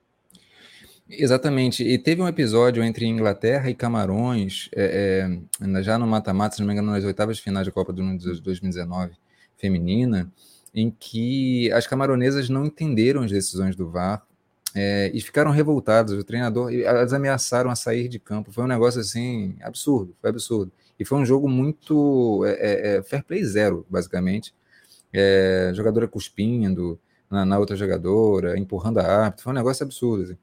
É, talvez com esses, mecanismos bem explicados e bem nítidos, você diminua um pouco essas, as chances disso, disso, desse tipo de coisa acontecer também. Né? É, querendo ou não, é a transparência começando a aparecer, né? Chamar a atenção, deixar cada vez mais nítida a transparência do VAR. Pelo menos essa é a intenção. Tá e aí, só para finalizar. O chat vai comentando. Sim, só para finalizar, falar. né? É, a Edna Alves, a Neuza Inês Bach e a Leila Moreira. E Daiane Muniz estarão no Mundial é, da Austrália e Nova Zelândia feminino. Boa sorte, meninas, viu? Boa sorte, meninas. Joguem duro. Joguem... Assim como eu torci. Eu torci para Wilton Pereira Sampaio. Eu não vou torcer para vocês? Pelo amor de Deus. É, a semifinal entre. Foi o melhor jogo de 2019, para mim, da Copa da, da, dessa Copa 2019, foi entre Inglaterra e Estados Unidos. E quem apitou o jogo e apitou muito, muito bem foi justamente a nossa querida da Edna Alves. É, expulsou a, Bright, foi sensacional. é, Estados Unidos é, acabou quase tá com um saco de pipoca assim, né? Não, mas ela apitou muito bem mesmo, assim, disciplinarmente foi, foi interessante. A Inglaterra acabou sendo eliminada, né? Mas, mas a Edna foi bem demais. Aí a galera do chat segue participando, Fernando Oliveira falando que o Sérgio ama o futebol da Geise. E Breno, Breno Carlos falando, que fase está vivendo Caroline Ware, que já está entre as maiores artilheiras da história do Real Madrid feminino, né? Além de uma, ser uma pena que não vai. Todo, todos nós concordamos com a sua afirmação do Breno. É uma pena que ela não vá para a Copa. João Vitoriano, Linda Caicedo pode ser jogadora do Real Madrid, né? completando 18 anos já nesse mês, já pode se transferir aí o Breno completo. João Vitoriano pode ter clássico alemão na semifinal, falando da Champions, e o Breno falando que o palpite dele das quartas será Wolfsburg, Arsenal, Chelsea e Barcelona se classificam.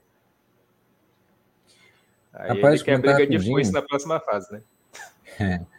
Comentar rapidinho sobre a Linda Caicedo. Caramba, ela ali no lugar da Naomi Feller, nossa senhora, acho que esse Real Madrid ele eleva ainda mais o nível e já estou gostando desse Real Madrid do jeito que tá.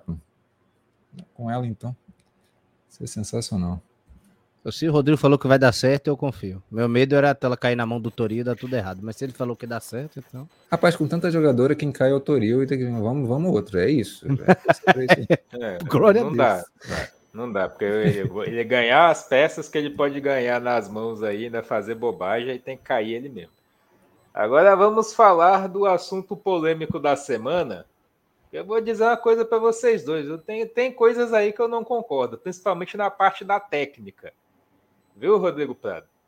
As candidatas Vamos dar uma passada rapidamente. Rápido. Rapidamente aí as jogadoras. Putelhas, Beth, Beth Mead e Alex Morgan. Goleiras Mary Earps, Christian Endler e também a Berger.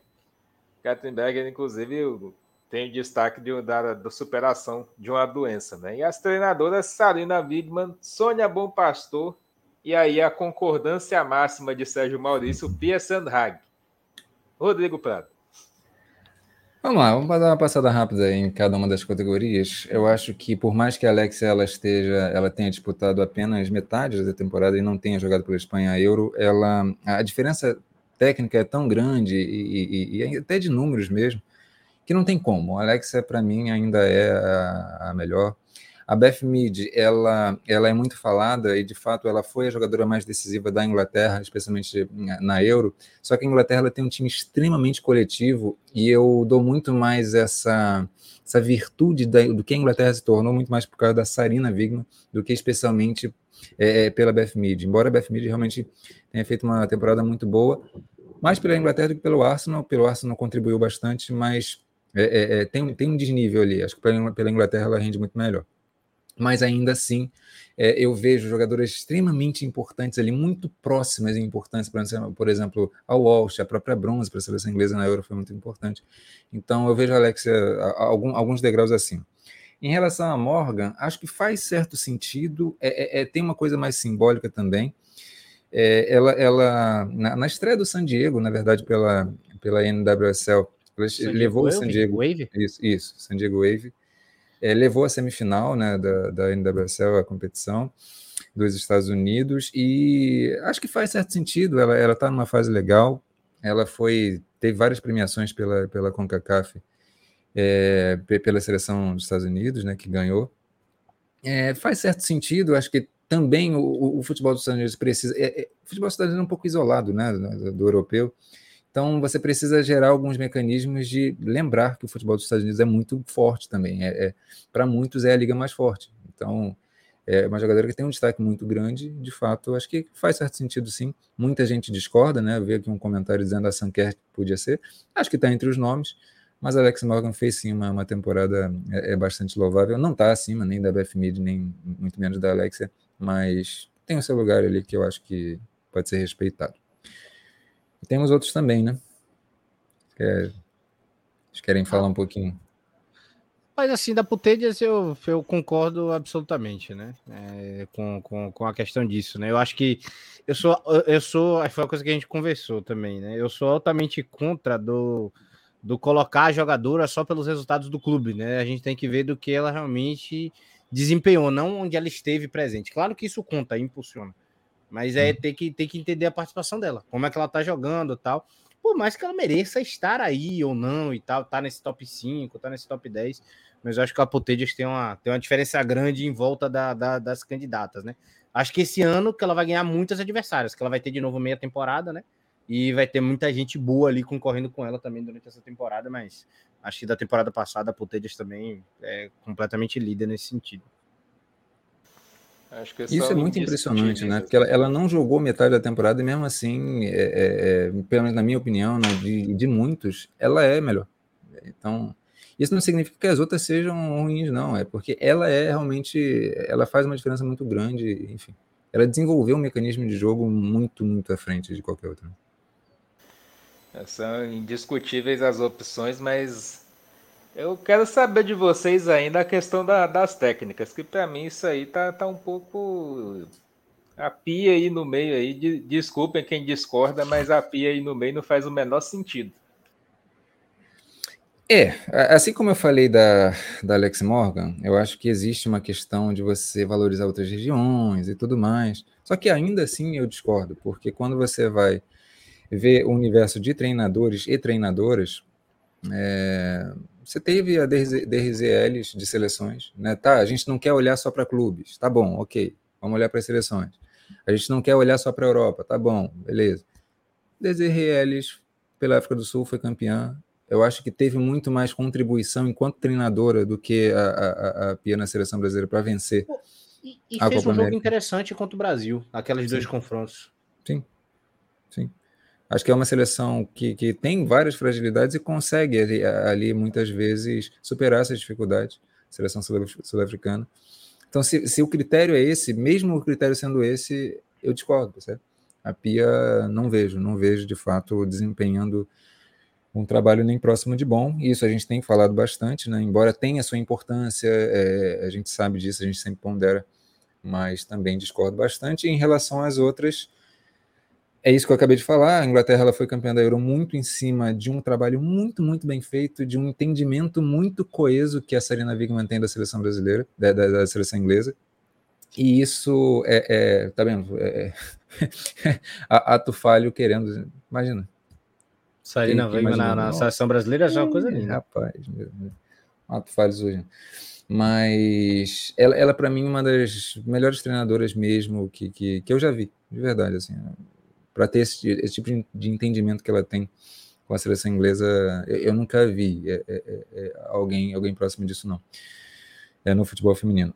Agora, a, a Sônia Bom Pastor teve o título com o Lyon, acho que demonstra várias virtudes, né? O Lyon, em determinados momentos, ele deu menção de que ali ah, o Lyon está tá instável e tudo mais, mas fez uma temporada boa, agora está oscilando de novo, mas enfim, é, ela merece estar ali. Agora, um outro nome que poderia estar era a Emma Reis, né? do Chelsea, sem dúvida nenhuma. Ela, ela tem um papel muito importante naquele clube, é, em vários Porra, sentidos, vários, vários aspectos. Tu sabe que poderia estar nessa, nessa bagaça aí, se queria falar? Podia estar o Arthur Elia, né? Se vai falar de representatividade, tudo que importou. Porra. Ele não venceu a Libertadores, né? Não, sim, sim. Venceu só da, da, da, Talvez ele pudesse estar na outra, que ele venceu tudo e tudo mais. Que ele venceu tudo de fato, né? Mas de fato é, é um cara que. É um cara que poderia ser mais lembrado. Daí a importância dessas competições, né? Como a gente já, já mencionou no, no último episódio que vai ter, é, é, juntando a, a CONCACAF com a Comebol, a, é, essas competições que juntam, né? A finalíssima, por exemplo, juntar os clubes, Mundial de Clubes e tal, isso, isso deve, deve favorecer esse reconhecimento dos trabalhos feitos aqui no Brasil e, e na América do Sul também, em outros lugares. E falar rapidamente das goleiras, né? É, é, eu de fato acho que a Mary Earp superou essa, essa temporada a, a Christiane Ender. Ender, ela não é que ela esteja abaixo, é que a Earps realmente está fazendo uma temporada absurda é, ela... e fez uma Euro absurda também. Ela, ela tá um pouquinho abaixo do nível tradicional dela, né? Mas ela tá, mas ela continua sendo uma goleiraça ao ponto de estar nesse nível de estar aí, né? Mas sim, sim, sim. Agora temos a Katrin Berger, né? É, ela não, praticamente não atuou em 2022. Tem um contexto aí que ela superou um câncer, né? É, é... Então acho que tem esse contexto. Dá para gente questionar um pouco se não, não valeria ali trazer uma premiação um pouco diferente para trazer essa distinção, essa, essa honra para ela. É, porque tem outras goleiras, né? Muito, muito interessantes. Ou homenagear ela, né? Na, na, homenagear, na... exatamente. Exatamente. Mas teve outra, teve, tiveram várias goleiras, né? Desde para mim era para mim era Fromes. Aí, aí... A, desde a Fomos, a, a, a alemã, a Van Dancelar foi bem também. Nessa Euro a gente teve vários destaques. A Evrar, da, da Bélgica. É, a própria Pierre Romanhan. Tem, tem vários goleiros aí que poderiam... Pô, até a Lele, velho. Lele, pô, Lele essa temporada foi monstruoso. Lele, a própria Lorena pela seleção teve uns destaques. Enfim, tem, tem vários goleiros. É, é, eu acho que esse ano 2022 serviu um pouco para isso, para a gente ver que as goleiras estão evoluindo também. Né? Isso, isso, é interessante. A, a Euro ela foi bastante simbólica nesse sentido. No, no, segue comentando no nosso chat, o João Toriano zoando, falando do Ricardo Belli. Falando que bom que os clubes mexicanos, o clube alemão, vem fazendo parceria, poderia ter para times brasileiros também, né? Alguém falou também do Campeonato Exatamente. Mexicano. Campeonato Mexicano eu tive a chance de assistir uma das partidas e achei bastante interessante o nível de jogo do campeonato lá no México. Achei o Tigres está tendo uma parceria com, com o Bayern de Munique, né? E fizeram inclusive um amistoso que deu o maior público da história para um time feminino do Bayern de Munique, foi justamente os mexicanos que deram. E, e foi nesses dias a gente trouxe no episódio passado. É isso aí. Acho que a gente pode também ter é, esse tipo de parceria com, com outros clubes. Faria muito bem para a gente. Só que tem uma questão de gestão, né? No México estão levando bastante a sério o futebol feminino, diferente aqui no Brasil. Esse é o ponto. Beleza, é, inclusive já falando, já mudando da, da Europa para a América do Sul, fala da Supercopa Feminina, né, que já tem aí os seus confrontos, a, seu confronto final definido. Fala de Inter 5, Atlético Paranaense 1, Real Brasília e Havaí Kinder mantiveram aí o resultado bastante apertado, foi um 2 a 1 10 a 0 Flamengo para cima do Ceará. Vergonha eu acho até pouco, né? Vergonha eu acho até pouco pelo que aconteceu, pelo que fizeram com essas meninas. Né? Eu diria até uma covardia. Corinthians vencendo o Atlético Mineiro pelo placar de 1 a 0, o placar mais apertado aí dentre os jogos que aconteceram. Né? É, a gente pode falar um pouquinho dessas quartas de finais, né, Sérgio? É, é, falar primeiro desse, desse Flamengo e Ceará, que talvez seja o mais pesado para a gente falar aqui, porque aí depois, de fato, a gente, a gente encaminha a questão futebolística, né? Porque o Flamengo venceu por 2 a 0 um Ceará, cara, que aí quando a gente fala de 10. boicote, a parada. Oi? 10, né? 10, 10, 10 a 0, isso. Quando a gente fala de boicote, a parada é exatamente essa. É, não, não é claro o boicote, sabe? Não fica dizendo assim, ah, vou desfazer, vou acabar. Isso chega a ficar, obviamente, muito escancarado e isso gera algumas, algumas comoções, algumas motivações ali que acabam impedindo. Que foi o que aconteceu.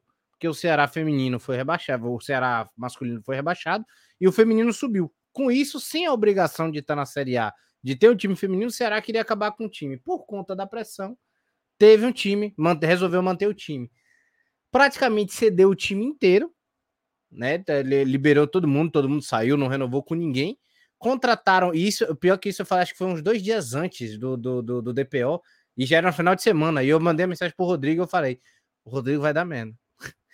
Na, no time do Ceará só tem menina nova de, de ou da base do clube ou de contratadas do futebol cearense, de times menores. Só que eu não imaginava que o buraco era tão embaixo. Eu não imaginava que ia ter menina de 14 anos em campo. De ia ter 15 anos em campo. Aí você fala, essas meninas têm algum problema? Não. Maravilhosas. Jogaram a bola que tinham que jogar, estavam lá em campo, demonstraram que podiam. Mas, cara, foram expostas pela direção do Ceará. Que praticamente é, é isso, expôs, expôs elas ao ridículo. Expôs elas ao ridículo, é isso. Enfrentar um Flamengo com investimento altíssimo. O Ceará escancarou nesse jogo a carta do tipo: estou cagando para o futebol feminino. Tô nem aí para o seu protesto. Eu não quero futebol feminino, então eu vou fazer de qualquer jeito, mas não é nem de qualquer jeito. Vou fazer pior. Vou, é, é, é, isso. É, cara, é, é, chegou a ser ridículo. Isso foi a coisa, uma das coisas mais ridículas que eu vi ultimamente no futebol brasileiro. Tá pau a pau com a diretoria do Palmeiras. O Ceará, assim, incrível. Incrível o quanto conseguiu ser nojento essa diretoria. Algo a declarar, Rodrigo? Vamos lá. Eu não consigo falar nada, sinceramente. Vamos lá. É, o que mais me espanta é a naturalização desse processo. Parece, é, porque a lógica é a mesma. Por exemplo, de quando o São Paulo, ele, a diretoria de São Paulo tem uma semifinal do Paulista, e ah, não vai ser no Morumbi, não. Aí faz uma pressãozinha, ah, vai ser no Morumbi, mas não divulga. Exato. Isso é um tipo de boicote. Né? Tipo de boicote. Aí a gente vê um Morumbi, nem, pouquíssimos gatos pingados lá, e é isso. É a mesma lógica que o que o Ceará fez, só que aí é, é, é, é uma gravidade. A enésima potência é, é maior, porque aí você tem um time que estava trabalhando anos após anos e batendo na trave, o Ceará batendo na trave para ir para a Série 1. Finalmente consegue, a gente sabe como é que é difícil subir pra, da Série 2 para a Série 1. O Botafogo tem um time muito bom. O Botafogo venceu o Campeonato Carioca em cima do Flamengo e não conseguiu subir para 1. O Ceará conseguiu, cara. Essas meninas, a comissão técnica, fizeram um trabalho lindo pra caramba. Fortaleza tentou e não conseguiu. Sabe? É... E aí, finalmente, Aí, por, aí a naturalização de ah, o time masculino caiu, então tá tudo, tá tudo certo, é isso aí mesmo. A folha salarial desse menino não dá 1%, não dá 1% do, dos homens.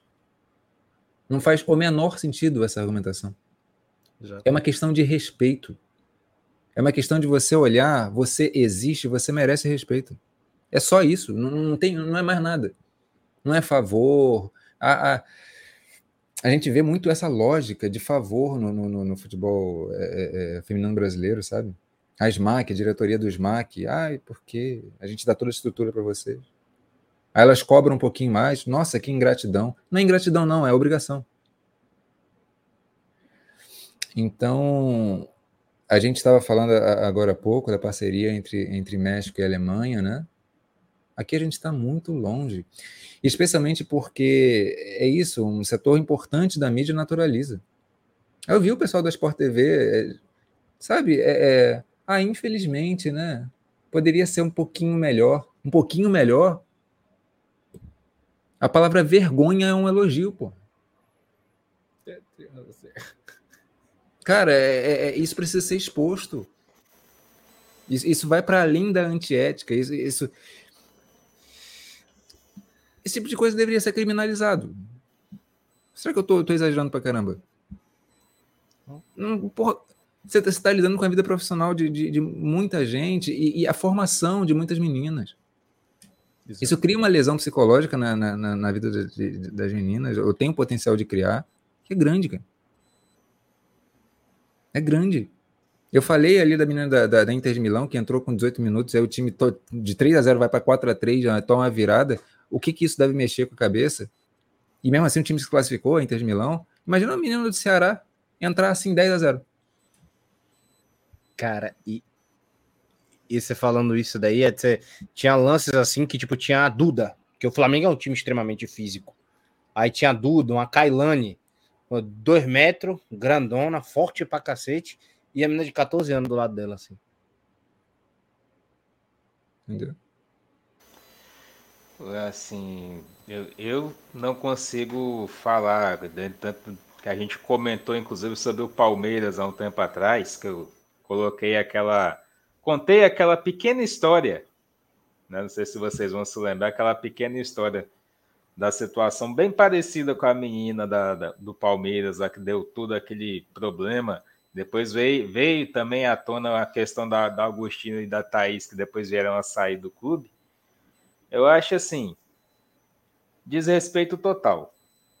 Se você não quer disputar ou você não quer participar do campeonato, dê vaga para outro, mas não sacaneia do, do jeito que foi feito. Exatamente. Não pode se achar normal uma situação como essa, você colocar, você expor da forma como foi exposto as meninas 14, 15, 16 anos, porque você mexe com sonhos. Você está mexendo com sonhos dessas meninas. As meninas sonham em um dia estar num, num Corinthians ou no Internacional ou no São Paulo, até no próprio Flamengo, citando alguns considerados maiores hoje dentro do cenário feminino. Né? Essas meninas sonham em um dia estar num time como esse. E vem o Ceará simplesmente eu vou usar o termo chulo aqui, infelizmente, meio Ceará e simplesmente caga no sonho dessas meninas. Sim. Como que essas meninas vão, vão crescer daqui para frente? Como que essas meninas vão atuar daqui para frente?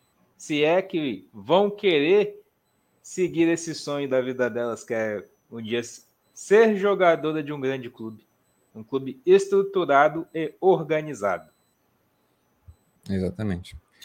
O, o, Palmeiras mesmo, as jogadoras que se aposentaram, a Agostina quase desistiu. A Agostina chegou a anunciar a aposentadoria do futebol.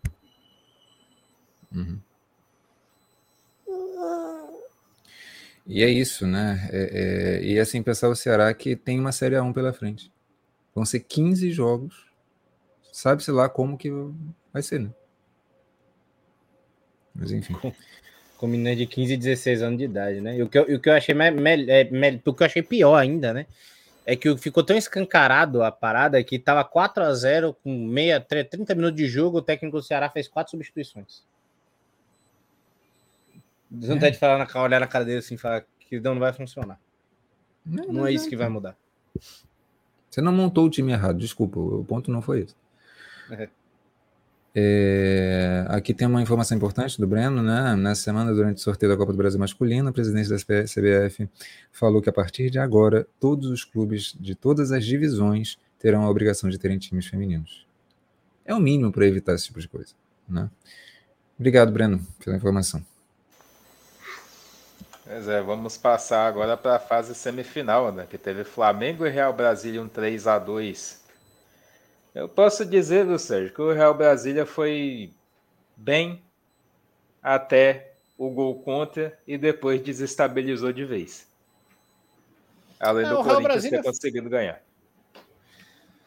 É, o Real Brasília foi bacana, né, cara? Foi, foi bom ver que, que a evolução do Galdino, né, de um 2 a 1 para o Havaí né, de, de virada numa, numa quartas de final, que jogou bem e foi um time que foi evoluindo durante o jogo, né? Tem, tem alguns ativos interessantes aí também nesse time para essa temporada. É um time que está com uma profundidade maior de elenco. Enfrentou um Flamengo que sim tem muita qualidade individual e muita é, é, é muito potencial físico, né? Então é um time que possa ser que não seja ali o o, o, o mais, é, como é que eu posso dizer, o mais é, evoluído, desenvolvido como time, como sistema, como dinâmica, mas é um time que exige o máximo do time que enfrenta. Até o Corinthians, quando enfrentou o Flamengo na temporada passada, venceu por 2 a 1 um. Tipo, não é, e não é porque o Flamengo é espetacular, aqui me, me gabando do Flamengo, não, não. não, não concordo, às vezes, com, concordo às vezes com zero decisões do Luiz Andrade. Só que é um time extremamente físico que impôs isso à equipe do Real Brasília, que respondeu de uma maneira interessante e ainda conseguiu competir com a equipe do Flamengo, óbvio, né? Chega um momento também que fica um pouco desgastante, o nível também, que aí importa bastante de contratação que o Flamengo tá, tá, tá fazendo conta, que aí sai uma Thaís Regina, entra uma Agostina, pode sair uma Kailane na equipe principal, vai entrar Cris, vai entrar a Kailane Júnior, entendeu? Então vai sair um atacante, vai entrar a Gabi Lovain, né? Sai a Bárbara do gol, que aí para mim vai ser um upgrade, entra a Carol Alves. Então, pô, é uma coisa assim que exige muito do outro time em vários temas, né? Então, para mim, o Real Brasília foi, foi uma grande surpresa. Da, da, não é surpresa, não é que eu posso dizer, mas feliz com o que eu vi do Real Brasília. Já esperava do Galdino, mas fiquei mais feliz ainda vendo esses dois jogos de Supercopa do Brasil. E o que eu posso esperar dessa equipe do Real Brasília para essa temporada, né? Espero que consiga galgar uma semifinal. Né? Parou até agora em quarta de final. Espero que consiga pelo menos evoluir até uma semifinal. Porque aí depois daí eu sei também que a casca é um pouco mais grossa. Vamos lá, Real Brasília. Em 2021 foi a primeira competição que eu realmente assisti esse Real Brasília e me encantou. É, só que no meio da temporada deu uma caída física muito flagrante. Então a equipe começou bem e deu uma caída. No ano passado já deu uma evoluída, né? Não à toa é, é chegou na segunda fase é, e, e, disputou com o Corinthians, né? Com limitações, mas teve evoluções importantes. Fisicamente já não caiu tanto. Caiu, é, inclusive nos jogos contra o Corinthians, deu uma caída expressiva. É, e para esse ano está parecendo que está expandindo ainda mais essa melhora. Porque o que o Real Brasília ele é, é, é mais é, é, sente falta nos jogos decisivos é exatamente isso. É uma equipe que com, consegue compactar, consegue girar bem a bola. Contratou bem. Contratou bem. É, é, qual é o nome? É Carol Alves, a, a meio-campista? Isso, é Carla Alves. Carla Alves. Carla Alves, meio-campista que veio do Grêmio. Gira muito bem banco. a bola. Oi? A do banco também que você tinha gostado, só que eu me esqueci agora. Tem, tem várias. Tem a Lorena Bedoya, volante. É, é, é, é tem uma ponta direita também colombiana, que eu estou esquecendo o nome dela. A, a, a Natasha Rosas, lateral direita. É, é que já estava, mas, mas é, o Real Brasília agora está conseguindo, com o banco, manter o fôlego. Então, são jogadoras que elas não têm como características aguentarem os 90 minutos, mas com as trocas renova o fôlego, porque são jogadores que conseguem manter o nível. Para esse jogo específico contra o Flamengo, acho que o Adilson mexeu um pouquinho mal, né? É, é, é, entrou uma centroavante, agora estou esquecendo o nome dela também. É, Raíza. A Raíza, ela, ela, não entrou tão bem, né? É, é, a, a, ponta direita colombiana acabou saindo e, e, e, e perdeu um pouquinho da, da, daquela liga inicial que o time estava. A Gabi Soares Tirou acabou. A Gabi Soares a, a Gabi Soares acabou também cansando um pouquinho, mas está interessante de ver esse Real Brasília. Acho que com uma contratação a mais, assim, é, é, é para o setor ofensivo já daria uma. Um, já, já subiria ainda mais o nível. Gostei. O Flamengo, eu acho que tem um potencial muito maior fisicamente, é, é flagrante assim, a superioridade. Tecnicamente também, só que ele não consegue ainda colocar essa superioridade técnica tão. É, é, é, é para jogo assim. É uma equipe que ainda depende muito da Duda. A Duda é uma jogadora bastante física, mas às vezes ela precisa de uma companhia. Isso, a Lei Andrade. Obrigado, Breno. É... O Breno está me salvando direto. é... a, a, a, o Flamengo ele tem algumas jogadoras interessantes. A, a Crivellari, ela me decepcionou um pouquinho nesse jogo, porque eu acho que ela poderia participar mais, poderia ajudar mais. Eu também. A, a, Duda né, é, é, nessa aproximação de fazer, olha, vamos escolher melhor o tempo da jogada e tal. O Flamengo ela, acelera ela, demais. Ela pegou mais o ritmo do Flamengo do que a Duda, que é a dona do ritmo. É, pois é, pois é. Eu tenho esperança na Gabi, da Gabi Lovain, né? É, é, é, é, apesar de ser uma jogadora bastante jovem, né? Enfim. Tem, tem, o Flamengo tem, tem algumas possibilidades ali para o longo da temporada, mas o que eu acho que a cabeça do Luiz Andrade é, é, é aquilo, é uma coisa mais fechada. Então eu, eu não vejo ele rumar para. Eu não vejo as alterações dele irem nesse sentido. Vamos diversificar. A gente sempre fala do, do futebol europeu, né? A gente fala para caramba do Toril, mas o Toril ele, ele mexe, às vezes corretamente, e ele mantém, ele entende o que está fazendo ali, ele insiste em outras coisas, mas o Luiz Andrade não. O Luiz Andrade me parece um pouco aquelas características da Pia de entender que é um jogo de velocidade e vai incrementando só nesse, nesse, nessa direção. Assim. Isso me preocupa um pouquinho. Foi suficiente para ganhar do Real Brasília, mas eu acho que o Real Brasília evoluindo um pouquinho mais, e talvez no ano que vem, quem sabe, já poderia dar mais situações difíceis para o Flamengo. Gostei do, do Real Brasília, o Flamengo me, me decepciona um pouco, mas enfim, é, é, é, ao mesmo tempo não deixa de ser esperado um pouco porque a gente tem visto do, do Luiz Andrade. É, o Brasília, de fato, tá, vem na, né, nessa crescente, só que precisa melhorar, principalmente talvez o aspecto psicológico, que quando toma, por exemplo, quando tomou o gol da virada, acabou meio que desestabilizando a equipe. E no final das contas aconteceu o que aconteceu. Né? Corinthians Internacional, o jogo que definiu a outra, o outro finalista, né? O Corinthians vai enfrentar o Flamengo no domingo e nós vamos estar acompanhando esse jogo. O que, que dá para falar da partida, Rodrigo, Sérgio? O que, que vocês viram aí? O que, que faltou? As duas equipes aí deixaram a desejar em algum sentido? Rapaz, para mim o melhor comentário foi o do Rodrigão, né? Que foi no, no privado. O Corinthians virou virou tipo um leão da Shopee, né? É quase que é, sério, é quase que é quase que tipo não importa que jogue feio, né? Que faz não é feio o jogo, mas que tenha aquele jogo mais maçante e tal. É um domínio de alguma maneira e domina o adversário e ganha do adversário. Encontra o seu jeito. É, é, é quase que o Jurassic Park, né? A vida encontra os seus meios. É o Corinthians acaba encontrando pelas suas habilidades, pela sua qualidade, pelo sistema de jogo do Arthur Elias mas é um time que ainda está engrenando. É, tá, tá, claro isso. Muita peça nova para um sistema de jogo que ainda tem que encaixar. O Arthur Elias tem suas peças. Ele provavelmente já está testando todo mundo ali. Inclusive, gostei muito da, da, coletiva dele, dele falando da questão da Marisa. Né, que ele falou que, a, que ele está testando a Marisa realmente como zagueira, que a Marisa até então na temporada só treinou como zagueira, então por isso que ele até colocou ela como zagueira, tal, porque queria testar e tal.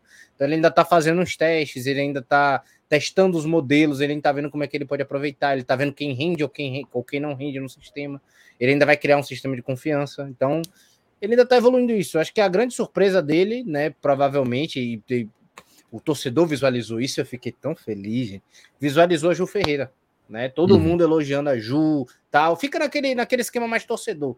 Não sentiu a camisa? Não, ela jogou bem porque ela joga boa de bola, ela ia jogar é. de qualquer jeito. tipo, ela, ela, ia ela não iria sentir a camisa da seleção brasileira. Ah, nunca enfrentou a, a Itália, a Espanha, ia marcar a Alex, é tranquilo, pô. Bota para jogar, pô. É. Bota ah, pra pelo amor de Deus. É, vai ter aquele, vai ter aquele pânicozinho inicial de todo mundo, é, mas pô. depois é tranquilo. Ó, depois a coisa, você tem que dar tempo de jogo, não tem o que fazer. É isso, tá ligado? E ela foi maravilhosa. Acho que uma aquisição maravilhosa para o Corinthians, porque foi um, um, um, sapato na pedra do ano passado. Uma pedra no sapato na pedra. Uma pedra no sapato do ano passado que foi a questão do que? A Gabi Moraes, que virou aquele pitbullzinho. Deu problema na Gabi Moraes, aí a Gabi Zanotti tinha que fazer ali atrás com a Diane e improvisar uma lateral direita, e o Arthur Elias começava a fazer um sudoku ali, tá, tá, tá, tá, fazer um cruzado, e na cabeça dele ele resolve. Ele consegue ali porque ele é genial. Mas, pô, pelo menos agora você tem ali a Ju Ferreira, tipo, preocupa com as outras partes, vá. Começa já de cima, você já começou a quebrar algumas etapas, até porque defensivamente o Corinthians tem um conforto, com a Ju Ferreira já tem um conforto do meio campo para frente. Existe um conforto prévio, mas é o que ele vai precisar de fato agora evoluir e transitar para fazer esse time evoluir. Já a equipe do Internacional, para mim tá claro que o time conseguiu repor da melhor maneira possível as perdas, que foram grandes. Perdeu o Ju Ferreira, perdeu o Duda Sampaio, que ainda não, não estreou, ainda se recuperando da lesão da seleção, perdeu a, a Fabi Simões de graça, boba, né, que acabou perdendo também. E assim, a gente estava discutindo aqui na temporada passada, ah, pode trocar alguém ali pro lugar da Fabi Simões. Mas do jeito que tava perdendo jogador, a Fabi Simões tinha que estar tá no time. E eu não uhum. entendi por que da saída dela. Mas achou ali uma Belen Aquino maravilhosa, uma Patilanhos fantástica. Né? A Belen Aquino conseguiu dar trabalho para Tarciane, que tipo, você encosta dela, do lado dela, ela bota você para voar para arquibancada. É, tipo, ninguém pega, ela ganha na velocidade, é quase que uma, uma Renata Chopi é maravilhosa também. Adoro a nossa querida, a nossa mas é um elogio, e é um elogio de, de verdade, falando de coração. E a Belen aqui não conseguiu dar trabalho para isso. A Patilanche tem organização no meio-campo, consegue ter um controle de bola. E, e, dentro ali daquela, daquela, daquela loucura, daquele Inter reformulado ali, né? Que praticamente é tipo, pô, dá conta. Até a capelinha serve ali para jogar bem, consegue ter um controle, tem alguns problemas, é uma queda para Ju Ferreira. A esquerdinha conseguiu também ter uma certa estabilidade ali pelo lado esquerdo, apoiar ofensivamente. É um time que está completo. Só que aí agora o que era bom no ano passado é ruim agora, que é o apoio do sistema defensivo. Que aí agora assim, pô, saiu a sorriso, que dava um apoio legal. A Isa Haas é uma jogadora um pouco mais pesada, de controle de bola, de saída e tal. Então é uma jogadora que precisa de proteção. Mas a Bruna Benítez também é. Porque é uma jogadora mais velha, mais experiente, que consegue cobrir alguns erros e tudo mais. Mas se tiver duas jogadoras que precisam cobrir uma a outra, vai dar problema. Então precisa ter um certo controle ali, precisa de alguém que ainda ajeite melhor aquela zaga, porque as laterais já estão ok. É a Roberta tá ali, perfeito. A esquerdinha tá ali, perfeito. Acho que tem a Gabi Barbieri, que ainda tem suas questões, vai evoluir, tem a Maera no banco. Mas a principal questão do Internacional, para mim, ficou visível, é zaga. E é urgente. É, de fato, a Isa Raj está, não, não, tá, não tá dando muito conta ali, né? É, tem um comentário muito legal da Suziane Moraes. Suziane, tá com saudade. Suziane finalmente aqui. Exo, exo. Ela falando. É, boa noite, pessoal. Acho incrível como a Diane do Corinthians faz o jogo que pede no momento, joga muito bem. Cada jogo que. Como, como o jogo se apresenta. Também acho, também acho. É, a, Diane foi, foi bem legal. Em determinados momentos, ela, na dificuldade que o Corinthians estava no meio ali, ela fazia uma aproximação, às vezes até forçada, é, da, da Jennifer e conseguia algumas tabelas. A Diane tem. É, ela consegue se virar na dificuldade, consegue é, encontrar algumas soluções importantes. Embora o Corinthians, como muito bem falou o Sérgio, está com algumas dificuldades, é natural, né? Acho que existe ali é, uma fase de transição que o Corinthians está passando, que é justamente entender como vai integrar diferentes modelos de jogo. Seja um modelo mais acelerado, que é o que já está acostumado a fazer, seja um modelo um pouco mais cadenciado de escolha de, de, de ritmo de jogo, daí contratações como, por exemplo, a, a Duda Sampaio. É, a, a Ju Ferreira acho que vai ser bastante importante para a adaptação da Duda Sampaio, né? Elas jogaram juntas é, é, pelo, pelo Inter é, na temporada passada e, e foram absolutamente espetaculares. É, o Corinthians senti muita falta. O Corinthians ele, ele, iniciou o jogo contra o Inter basicamente sem aquela jogadora que de, de, velocidade, né? Nesse momento faz muita falta a Adriana. A Vicky Albuquerque tem essa característica, quando ela joga de volante, ela, ela consegue ser essa, essa jogadora de, de, ultrapassagem. Ela, ela até ajudou bastante ali, ela foi bastante importante é, é, é, no, no, segundo gol, né? Mas no, no pênalti, mas é, é, durou pouco, durou pouco porque o Arthur Elias foi fazendo é, outras alterações e acabou atrapalhando um pouquinho o Corinthians. Mas com o tempo eu acho que ele vai tendo mais nitidez de qual peça vai, vai encontrar. O Inter é, é que ele foi dominado pela consistência tática que o Corinthians tem já há muito tempo, né? Então o Corinthians ele, ele por mais que tenha jogadoras que ele estejam ainda encontrando seus espaços, a estrutura tática do Corinthians é tão eficiente que domina o jogo de qualquer jeito, né? Então é, é muito fácil para o Corinthians fazer isso. Então o Inter está é, tá com o meio totalmente reformulado, o setor ofensivo também, a zaga está com problemas. É, é, é compreensível. Agora, é, é, é, vocês falaram da Sandoval na hora da transmissão, é, e eu estou vendo a Sandoval é, é, ter algumas melhoras. ela foi pior contra o Atlético Paranaense e contra o Corinthians. eu vi ela, em termos de movimentação, criando algumas soluções. Né? Eu acho que a Sandoval ela vai precisar aprender como flutuar naquele ataque tão móvel que tem o, o, o Inter.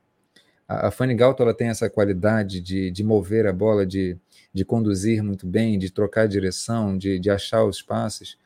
A, a Belen Aquino é essa jogadora que surpreende demais, porque ela, por menor que seja, ela consegue ganhar das zagueiras. Ela, ela ganhou da Tarciane, como o Sérgio falou, em diversos momentos. Pat Lannos também é, é, é bastante surpreendente para mim até. A Roberta Schroeder, eu já conheci essa característica dela, dela ser muito imponente fisicamente. Defensivamente, eu acho que ela vai contribuir bastante para o Inter, vai ajudar nesse encaixe. E ofensivamente, ela ajuda demais. O lado direito do Inter está muito, muito, muito forte. Então, acho que é, é, é a Sandoval, a Fabiola Sandoval, ela vai, ela quando ela aprender como flutuar ali, ela vai se tornar uma jogadora muito, muito, muito letal. É, então, estou esperançoso com, com o Inter. A minha questão com o Inter é como que o Inter vai se estruturar taticamente, tal como um jogo contra o Corinthians pede para que aconteça. Né? Isso a, a, ainda é, acho que vai demorar um pouquinho para acontecer, mas tem que acontecer porque o potencial do Inter é muito grande. Né? Mas foi um jogo que, de um modo geral, me agradou, me agradou bastante. É, é, é em, em, nesses aspectos iniciais de temporada, é claro que você tem ali é, questões é, é, é naturais de início de temporada, né? Mas, mas foi interessante e vamos ver como é que vai ser essa final, né, gente? É, é... Acho que era uma final esperada por muitos, especialmente do ponto de vista de torcida, né? O Flamengo tem um potencial de torcida muito grande. Corinthians tem um potencial, mais do que potencial, já é uma realidade, é o que puxa o futebol feminino é, brasileiro na América do Sul. E teve uma boa torcida no Luso Brasileiro, viu? Levou Sim. torcida organizada, teve Sim. uma galerinha legal. Fiquei, fiquei surpreso. Às vezes é organizado até demais. Eu fui lá no, no, no, no final do, do, Carioca, quiseram briga e tudo. É sensacional. Aqui, né? é. Calma, Flamengo. Calma. Feminino é diferente. Vamos devagar, mas vai ser legal, porque é diferente. É. Vamos devagar, porque o negócio é diferente, né? Mas enfim, mas ainda resta dúvidas ainda, tanto no Inter como no, no Corinthians, como vocês bem destacaram. Acho que a Sandoval, quando ela começar a de fato entender a dinâmica desse time do Inter, como funciona o ataque, ela com a Aquino se entendendo ali na frente, vai ser o terror de muita equipe nesse brasileiro. Ainda vão dar muito trabalho. E a Fanny Galto também tem tudo para crescer muito o futebol delas.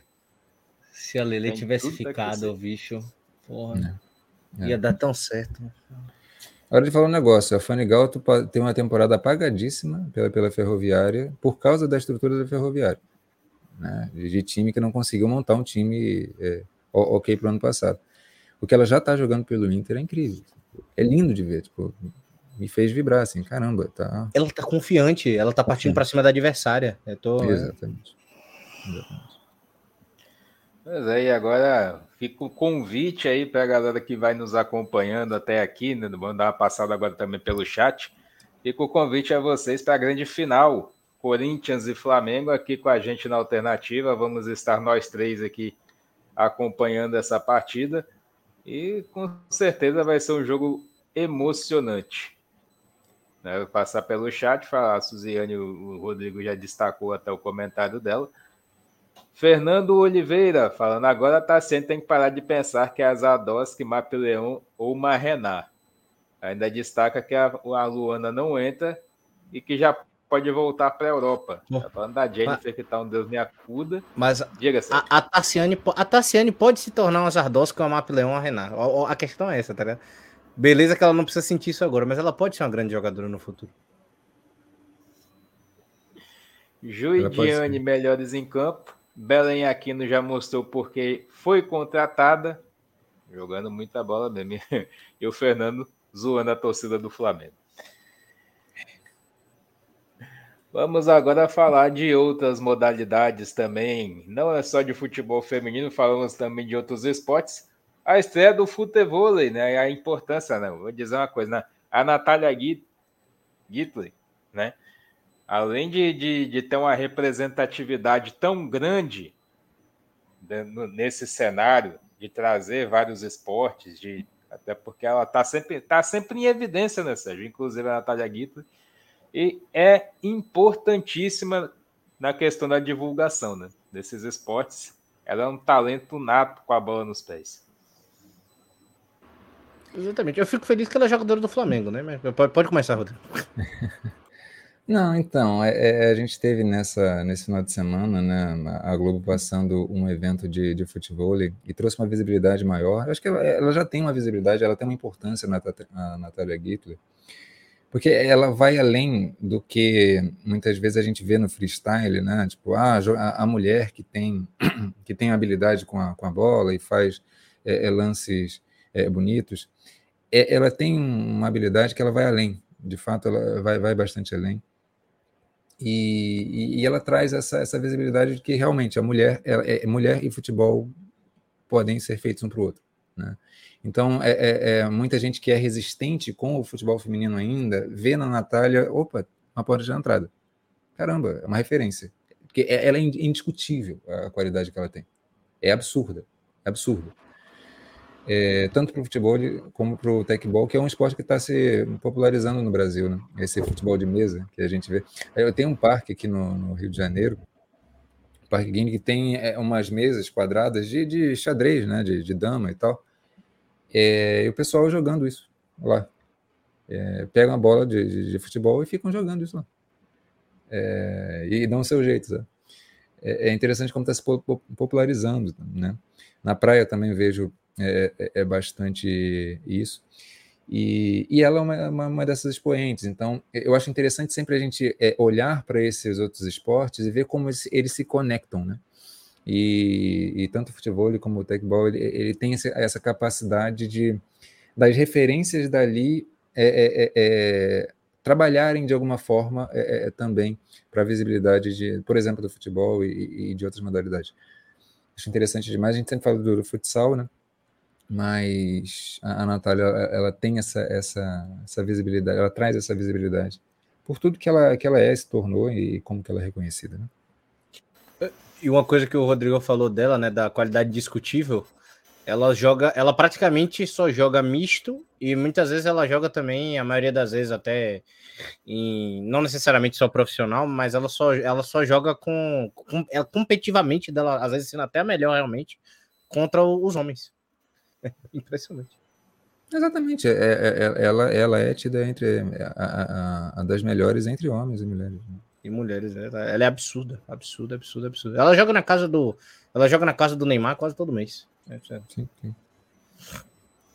Fernando, olha a maldade, Fernando. Olha a maldade nos comentários. Viu? Vou, vou, proib... vou falar com o Sérgio Maurício para te banir dos comentários, depois dessa maldade que você comentou. Raíssa Leal, mais uma vez aí chamando a atenção. 15 aninhos de idade já é um verdadeiro fenômeno. É engraçado, ô, ô, Sérgio. Raíssa Leal não sabe brincar, não, Sérgio Maurício. Já diria, já diria um cara que eu acompanho, é uma querida. É uma querida, é maravilhosa. Né? Adoro, amo, amo a Raíssa Leal, o jeito dela. Né? E, e é aquela foi, foi até uma coisa que eu comentei com, com o Rodrigo, né? Quando a gente às vezes não conhece muito esporte, que é o meu caso com skate, não sou tão aprimorado de ficar assistindo e tudo mais. É, quando você vê uma, uma alguém ali, um, aquele atleta, aquele esportista de alto nível, os outros parece que não são. Pegada gera uma, uma, uma, coisa assim enorme. É, ela pega no skate, ela entra na pista, dá para ver uma qualidade absurda, aquilo ali, uma magia acontecendo com ela. E ela, e ela aos poucos engajando, né? Que ela vai se concentrando, vai se concentrando, vai se concentrando, porque o ciclo vai se fechando, né? Das notas, aí vai exigindo essa concentração maior. Qualquer, qualquer, qualquer uma que entrava logo depois dela parecia amador perto dela. É impressionante. É impressionante a qualidade que, que essa menina tem. Eu espero que ela, acabe, que ela acabe gerando, e eu acho que ela tem um potencial absurdo para, né? Não só em Olimpíada, mas que ela acabe gerando um efeito Guga, né? Aquela coisa assim do tipo, um esporte às vezes que não é tão popularizado assim em audiência televisiva, que se popularize por conta dela. E ela tem o potencial de levar esse esporte. Isso que o Sérgio falou é absolutamente é, importante. É... O skate ele tem é, é, uma característica, né? Que as mulheres optaram por isso, inclusive, que a pontuação é, é ela é tida como o skate feminino ele está atrás do, do masculino então a pontuação ela não é compensada. Então você não existe uma compensação. Então a pontuação feminina ela geralmente fica menor do que do que, do que a masculina.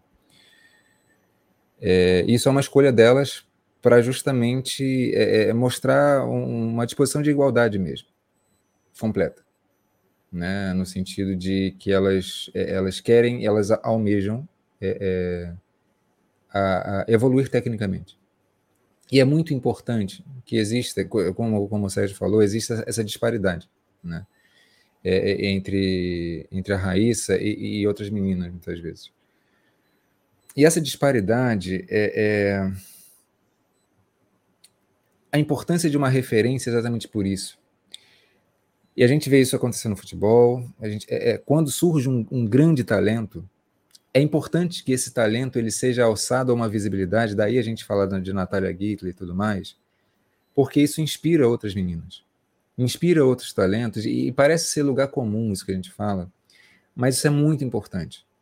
É muito importante a gente colocar em evidência o skate feminino, ele está ainda embrionário, né? É, e, essa, e essa menina ela só tem 15 anos, a gente conheceu ela com 13 nas Olimpíadas, né? É, e ela, é, é, ela, ela, tem esse essa capacidade impressionante de encantar, né? É, é, então, eu acho exatamente pela, pela, idade dela e pelas características que ela tem, a, a sensibilidade que ela tem, é, é o carisma, isso, isso motiva outras meninas a entrarem para o esporte. Né? E aí é, tem uma questão que é até maior do que o skate, é, é para o esporte feminino como um todo. Né? E eu acho que daí também essa, essa motivação nossa de, de falar de todos os esportes e não só o futebol, porque é, é isso faz com que a qualidade. Porque o que acontece? Se você tiver só o talento e você não, não fazer essa engrenagem girar a ponto de o talento gera visibilidade, gera outras meninas, gera interesse e, e, gera uma evolução real. Você vai ter aquele talento que vai existir, daqui a pouco a média geral não vai evoluir junto. E a ideia é que a média geral evolua conforme os talentos surgem. É essa a lógica. Entendeu? Então, por isso é tão importante se, se investir na base no futebol, né? É, é, é, no futebol, no vôlei, em esportes coletivos e também nos esportes individuais. Né? Então, Raíssa é, é, é, é, dos maiores acontecimentos que a gente teve no esporte brasileiro nos últimos anos. Assim. A gente precisa valorizar isso real assim, e, e, ter isso com muito carinho e, e, trazer sempre que possível e se inteirar, sabe? E, e é uma promessa que, que eu faço aqui, assim, é sempre trazer esse tipo de coisa que não só assim me emociona, mas, é, mas é, é, é importante que tem, tem um caráter estrutural muito forte isso. Né? Então, Raíssa, obrigado demais. E ela, e ela, ela, ela, só um contexto para essa conquista dela, ela lesionou o punho. Né? Ela estava com uma proteção no punho. Três dias depois, estava ganhando o título mundial de skate street. Isso é outro nível. Diferenciada é a palavra, talvez que se encontra para descrever. Mas enquanto vemos o espetáculo de um lado, do outro, nem tanto. Né? Nem tanto. A gente vê essa situação aí do basquete feminino ter que jogar com uma bola pesadíssima, que é a bola do basquete masculino. A gente sempre busca, né? Sempre busca esperar que por mais que, que seja um, um, um, esporte diferente, a gente sabe o, o, peso que é a bola masculina. Então, poderia sim ter essa sensibilidade, até esse desconfiômetro de fazer uma bola específica para as mulheres. Né? Porque, dado o peso de uma bola de basquete, você imagina o, o tamanho da, do esforço que é para a mulher ter que arremessar o peso de uma bola dessa, viu? meu caro Sérgio Maurício. Exatamente, né? E o, e o basquete feminino, né? Principalmente a WNBA, né? Que tem passado por uma por umas certas provações, né? Justamente por conta do tamanho que tem a NBA masculina, né? E tudo e, e tudo mais. É, ultimamente a gente teve a, a, a Granger, né? Que, que foi campeã com o Phoenix Mercury há duas temporadas, presa lá na, lá, lá na Rússia, né? Por conta da, na, da, da de, de, ser achado lá com óleo de cannabis e tudo mais proibido, e aí virou moeda de troca com, com, com os Estados Unidos e tudo mais, virou meio que uma, uma peça política e aparentemente deve ficar presa lá no, nos Estados Unidos, né? É, ultimamente também teve a, a Beck Hammond, né, que foi altamente preparada pelo nosso querido Popovich, era a, a, a prodígio de mais qualidade para suceder ele no San Antonio Spurs foi comandar o, o nosso querido, nosso querido Las Vegas Ace, né? Se eu não me engano. Foi campeão da liga e disse que não volta para a NBA, não, que vai ficar lá. Então, ultimamente a gente tem tido ali alguns avanços e tudo mais dentro desse basquete. Obviamente, né? A gente tem a LBF aqui também no Brasil. E, e, claro, tem muito descaso, né? Como em quase todos os esportes do, do feminino que a gente acaba trazendo aqui, infelizmente, né? Só que o que é, o que é legal contextualizar nesse, nesse negócio foi na universidade, né? É, num jogo de basquete feminino de universidade, lá nos Estados Unidos, onde não foi dado uma bola apropriada para o esporte. Uma bola do feminino. É, tipo, isso, isso aqui no, no, no, colégio que eu estudava aqui em Salvador, no ISBA, tinha uma sacolinha que o professor sempre trazia para aula de educação física que tinha as bolas da as bolas do, do, do da bola FIBA, né?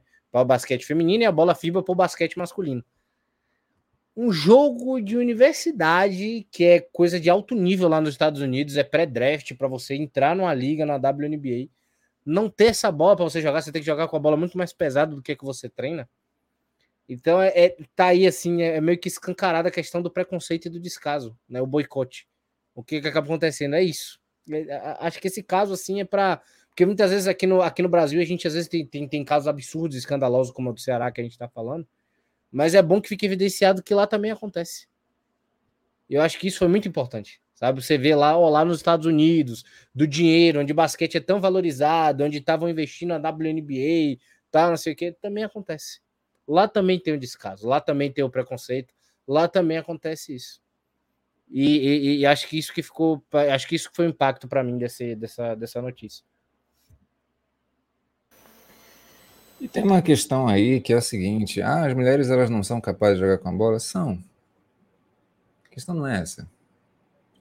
A questão é que você treina uma temporada inteira, você, né, você, você se estrutura para atuar em determinadas condições, com determinadas regras. Você muda isso. É, você tira a igualdade de condições. Você é, é um desrespeito muito grande, né? E Ô, Rodrigão. Sim. Só pra, até para te ajudar também nesse, o a NBA ano passado trocou a marca da bola. Sim. Saiu de Spalding para Wilson. O aproveitamento desceu de quase 5, 6 a quase 10% nos arremessos de quadro. Não é nem mudou. o peso, mudou a marca da bola. Exatamente. No futebol a gente tem uma coisa chamada reconhecimento de gramado. As pessoas não entendem esse negócio. Porque um gramado desgastado, ele faz muita diferença no jogo. Um, um gramado sintético faz muita diferença no jogo. Lembra da Jabulani? Os goleiros apavorados com aquela bola da Copa de 2010. Jabulani. Faz muita diferença.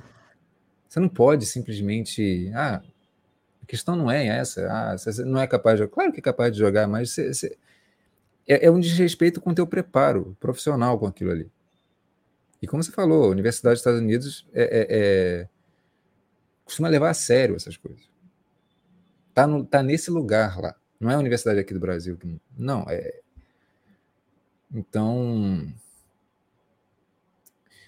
A gente fala muito pouco do basquete aqui, né? Mas eu acho que o basquete, ele, é, é, é, eu, eu, eu, procuro olhar algumas coisas fora da, da NW, NBA, né? E eu acho algumas coisas bem interessantes, cara, principalmente na Europa. Principalmente na, na, na Europa. E a sensação que eu tenho é que existem uns talentos, assim como a gente está falando da Raíssa no skate, existem alguns talentos tão grandes né, em Portugal tem uma, tem uma menina, ela tem o nome Soeiro, não estou lembrando o primeiro nome, o sobrenome é Soeiro. No Egito tem, tem outra. É... E, e, e, falta isso, porque se você não tem uma estrutura que gira e, e dá visibilidade a elas e dizem vocês são muito boas e são reconhecidas por isso, a estrutura não cresce junto. Por que eu estou falando isso? Quando a gente viu Janete, Hortência, né? Ana Paula. É... A gente viu essa geração ir, ir, ir embora. E aí? A gente ficou com o quê? A gente, não fez a estrutura girar em torno, sabe? Com vôlei a gente fez. Né? Com vôlei a gente, a gente vê geração após geração isso, isso se renovar. Então, é, é, muito importante que a gente cuide de cada aspecto, de cada detalhe de, de, de, de estrutura mesmo. Então, é, é, esse assunto né, da, do, do material ele é muito importante. E entra na mesma lógica do Ceará que a gente falou, da, da SMAC. É isso, em todos os esportes tem essa coisa, a gente precisa de fato evidenciar esses problemas. Né?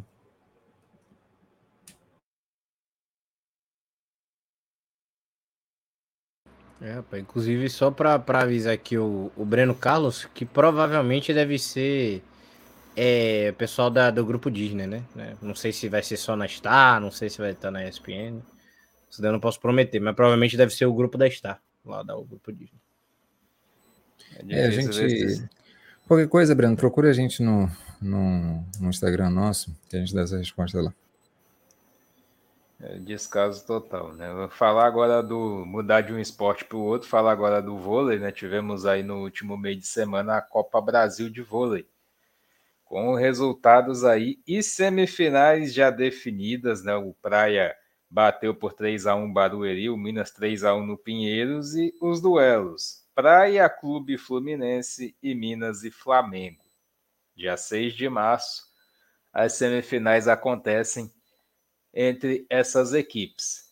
Sérgio Maurício, 3 a 1 Praia, 3 a 1 Minas e estão na semifinal. É, o jogo do, do Praia, né, Edson, foi um, um Praia que veio de uma derrota, né, para a equipe do Flamengo na Superliga primeira na temporada. E precisava de uma precisava de uma tranquilidade, né, né vamos, vamos dizer assim, até porque é um time que já tinha apresentado é, em alguns jogos anteriores, algumas quedas, o pessoal estava reclamando muito da Claudinha, né, da, da, da, Claudinha, enfim, de alguns ajustes ali do time. E, de, e, nesse jogo contra a equipe do Barueri, a equipe do Barueri foi tirando o 7, claro que ganha, mas em contexto do jogo foi praticamente amassada, né? Então a equipe do, do, do Praia realmente mostrou serviço, veio para jogo, venceu por 3 a 1 Barueri, num jogo que o Zé até tentou, cara. Parou o jogo muitas vezes, é, chamava, trocava, Carol Leite, Larissa, Diana, e não adiantou. A equipe do Praia acabou atravessando o carro. E num jogo Minas e Pinheiro, que para a equipe do Minas, né, que eu percebi muito que a galera ficou engasgada, né, no Twitter principalmente, torcedor do Minas, o torcedor do Minas é um torcedor doído.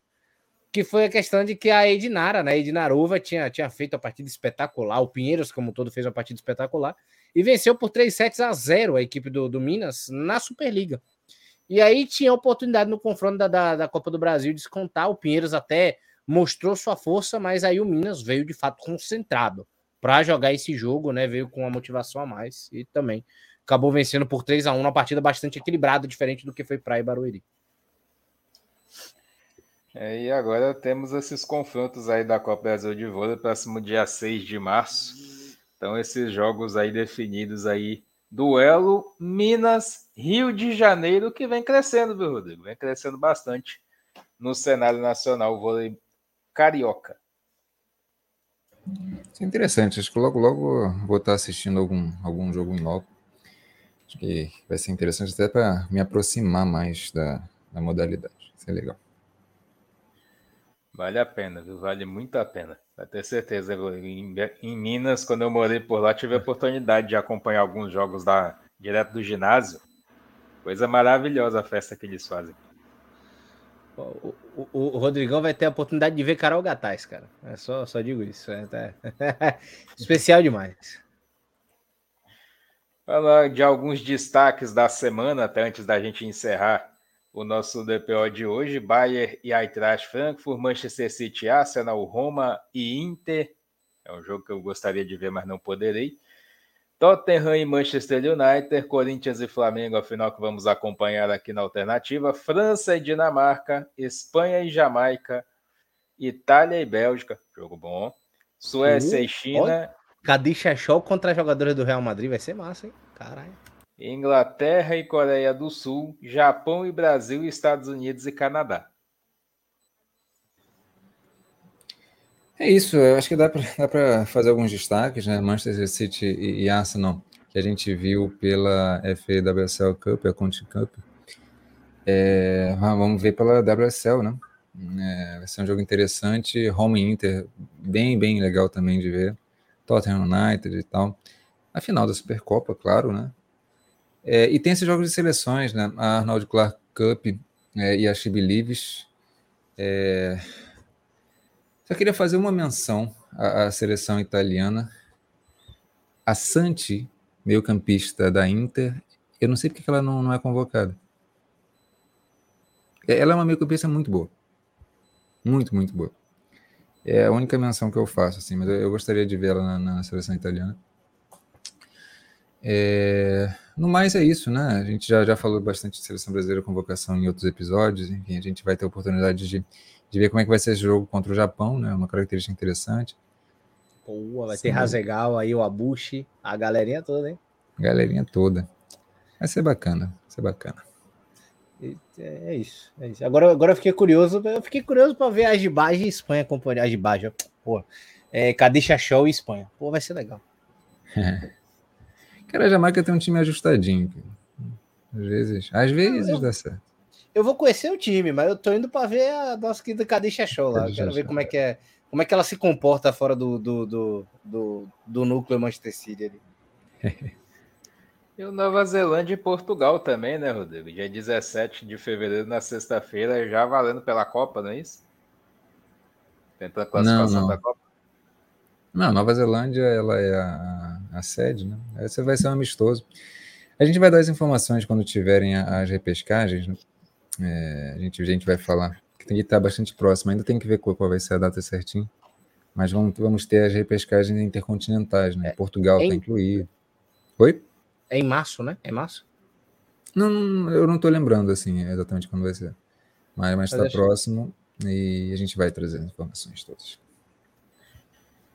Enfim, chegamos ao final de mais um episódio. Aqui no nosso Debando Perguntas Óbvias, dando boa noite ao Jackson Oliveira, que chegou agora no final. Agradecemos também o elogio e fala também da que vai falar da repescagem já nessa data. Provavelmente nos próximos episódios, viu, Jackson? Acompanha com a gente aí que a gente deve trazer as datas certinho dos jogos e também provavelmente tirando a, a dúvida do Breno também de onde vai transmitir, né? Onde vai passar, mas a tendência é que seja onde o Sérgio de fato colocou aí. Enfim, vamos então para encerrando mais uma vez o Driblando Perguntas Óbvias. Final de semana de muito, muita coisa, final de semana movimentado, né, Sérgio Maurício? Final de Mundial de Clubes amanhã e também a final da Supercopa no domingo. Exatamente, né? Uma... Sérgio fez uma cara agora que dá uma cheirada na poeira e tá. Ai, é, é o calor, é o calor, pô, é o calor, pô, né? Esse mês de, esse mês de janeiro, fevereiro tá complicado. Não, cara, mas é isso, tamo, tamo junto, tamo junto, edição, tamo junto, Rodrigão, né? Fica o convite pra galera, inclusive, como o edição falou, curtir a Supercopa junto com a gente, né? É, 10 e meia da manhã estaremos aqui para transmitir, né? Corinthians e Flamengo. Vai ser um jogo interessante de acompanhar. Tô até curioso para ver como é que vai ser o comportamento do Flamengo de um, um time tão bom como é o caso da equipe do Corinthians. E é isso, fica esse convite. Como o senhor falou, tem Mundial de Clubes também, né? Tem Real Madrid ao Hilal. E tem também na, na manhã, né? A, a, acho que o, o, jogo mais impactante assim, que é o Arsenal e Manchester City, né? Que é o jogo de clubes aí, Rodrigão, mais um jogo para ele ficar tenso, né? Porque se a City ganha, pode encostar no Arsenal de vez e já galgar uma vaga para Champions, né? Então acaba sendo um jogo meio, meio decisivão, né? E um, um beijo especial para a Mandia também que comentou no chat aí. Depois eu, eu queria até ver a questão da, da, da, do comentário aqui da Suziane, que ela ainda colocou depois, mas é isso. Tamo junto. Um beijo para os Tedes. E durante a semana também tem Chibi Lives, né? Então, vamos lá, porque aí vai ter jogão, vai ser bom assistir o Japão jogar. Vou ficar felizão, velho. Rodrigo, prato cheio na próxima semana, mas o fim de semana também promete. Ótima noite para você e até a próxima. Ótima noite, pessoal. Sempre legal estar aqui com vocês. Você sempre participando cada vez mais. Hoje, com a volta da, da Suziane, que estava fazia tempo que ela, ela não, não aparecia.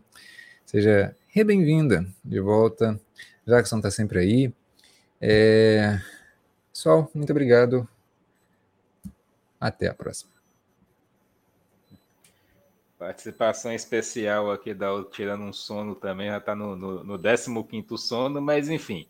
Ótima noite a todos, fiquem com Deus, bom final de semana e até a próxima.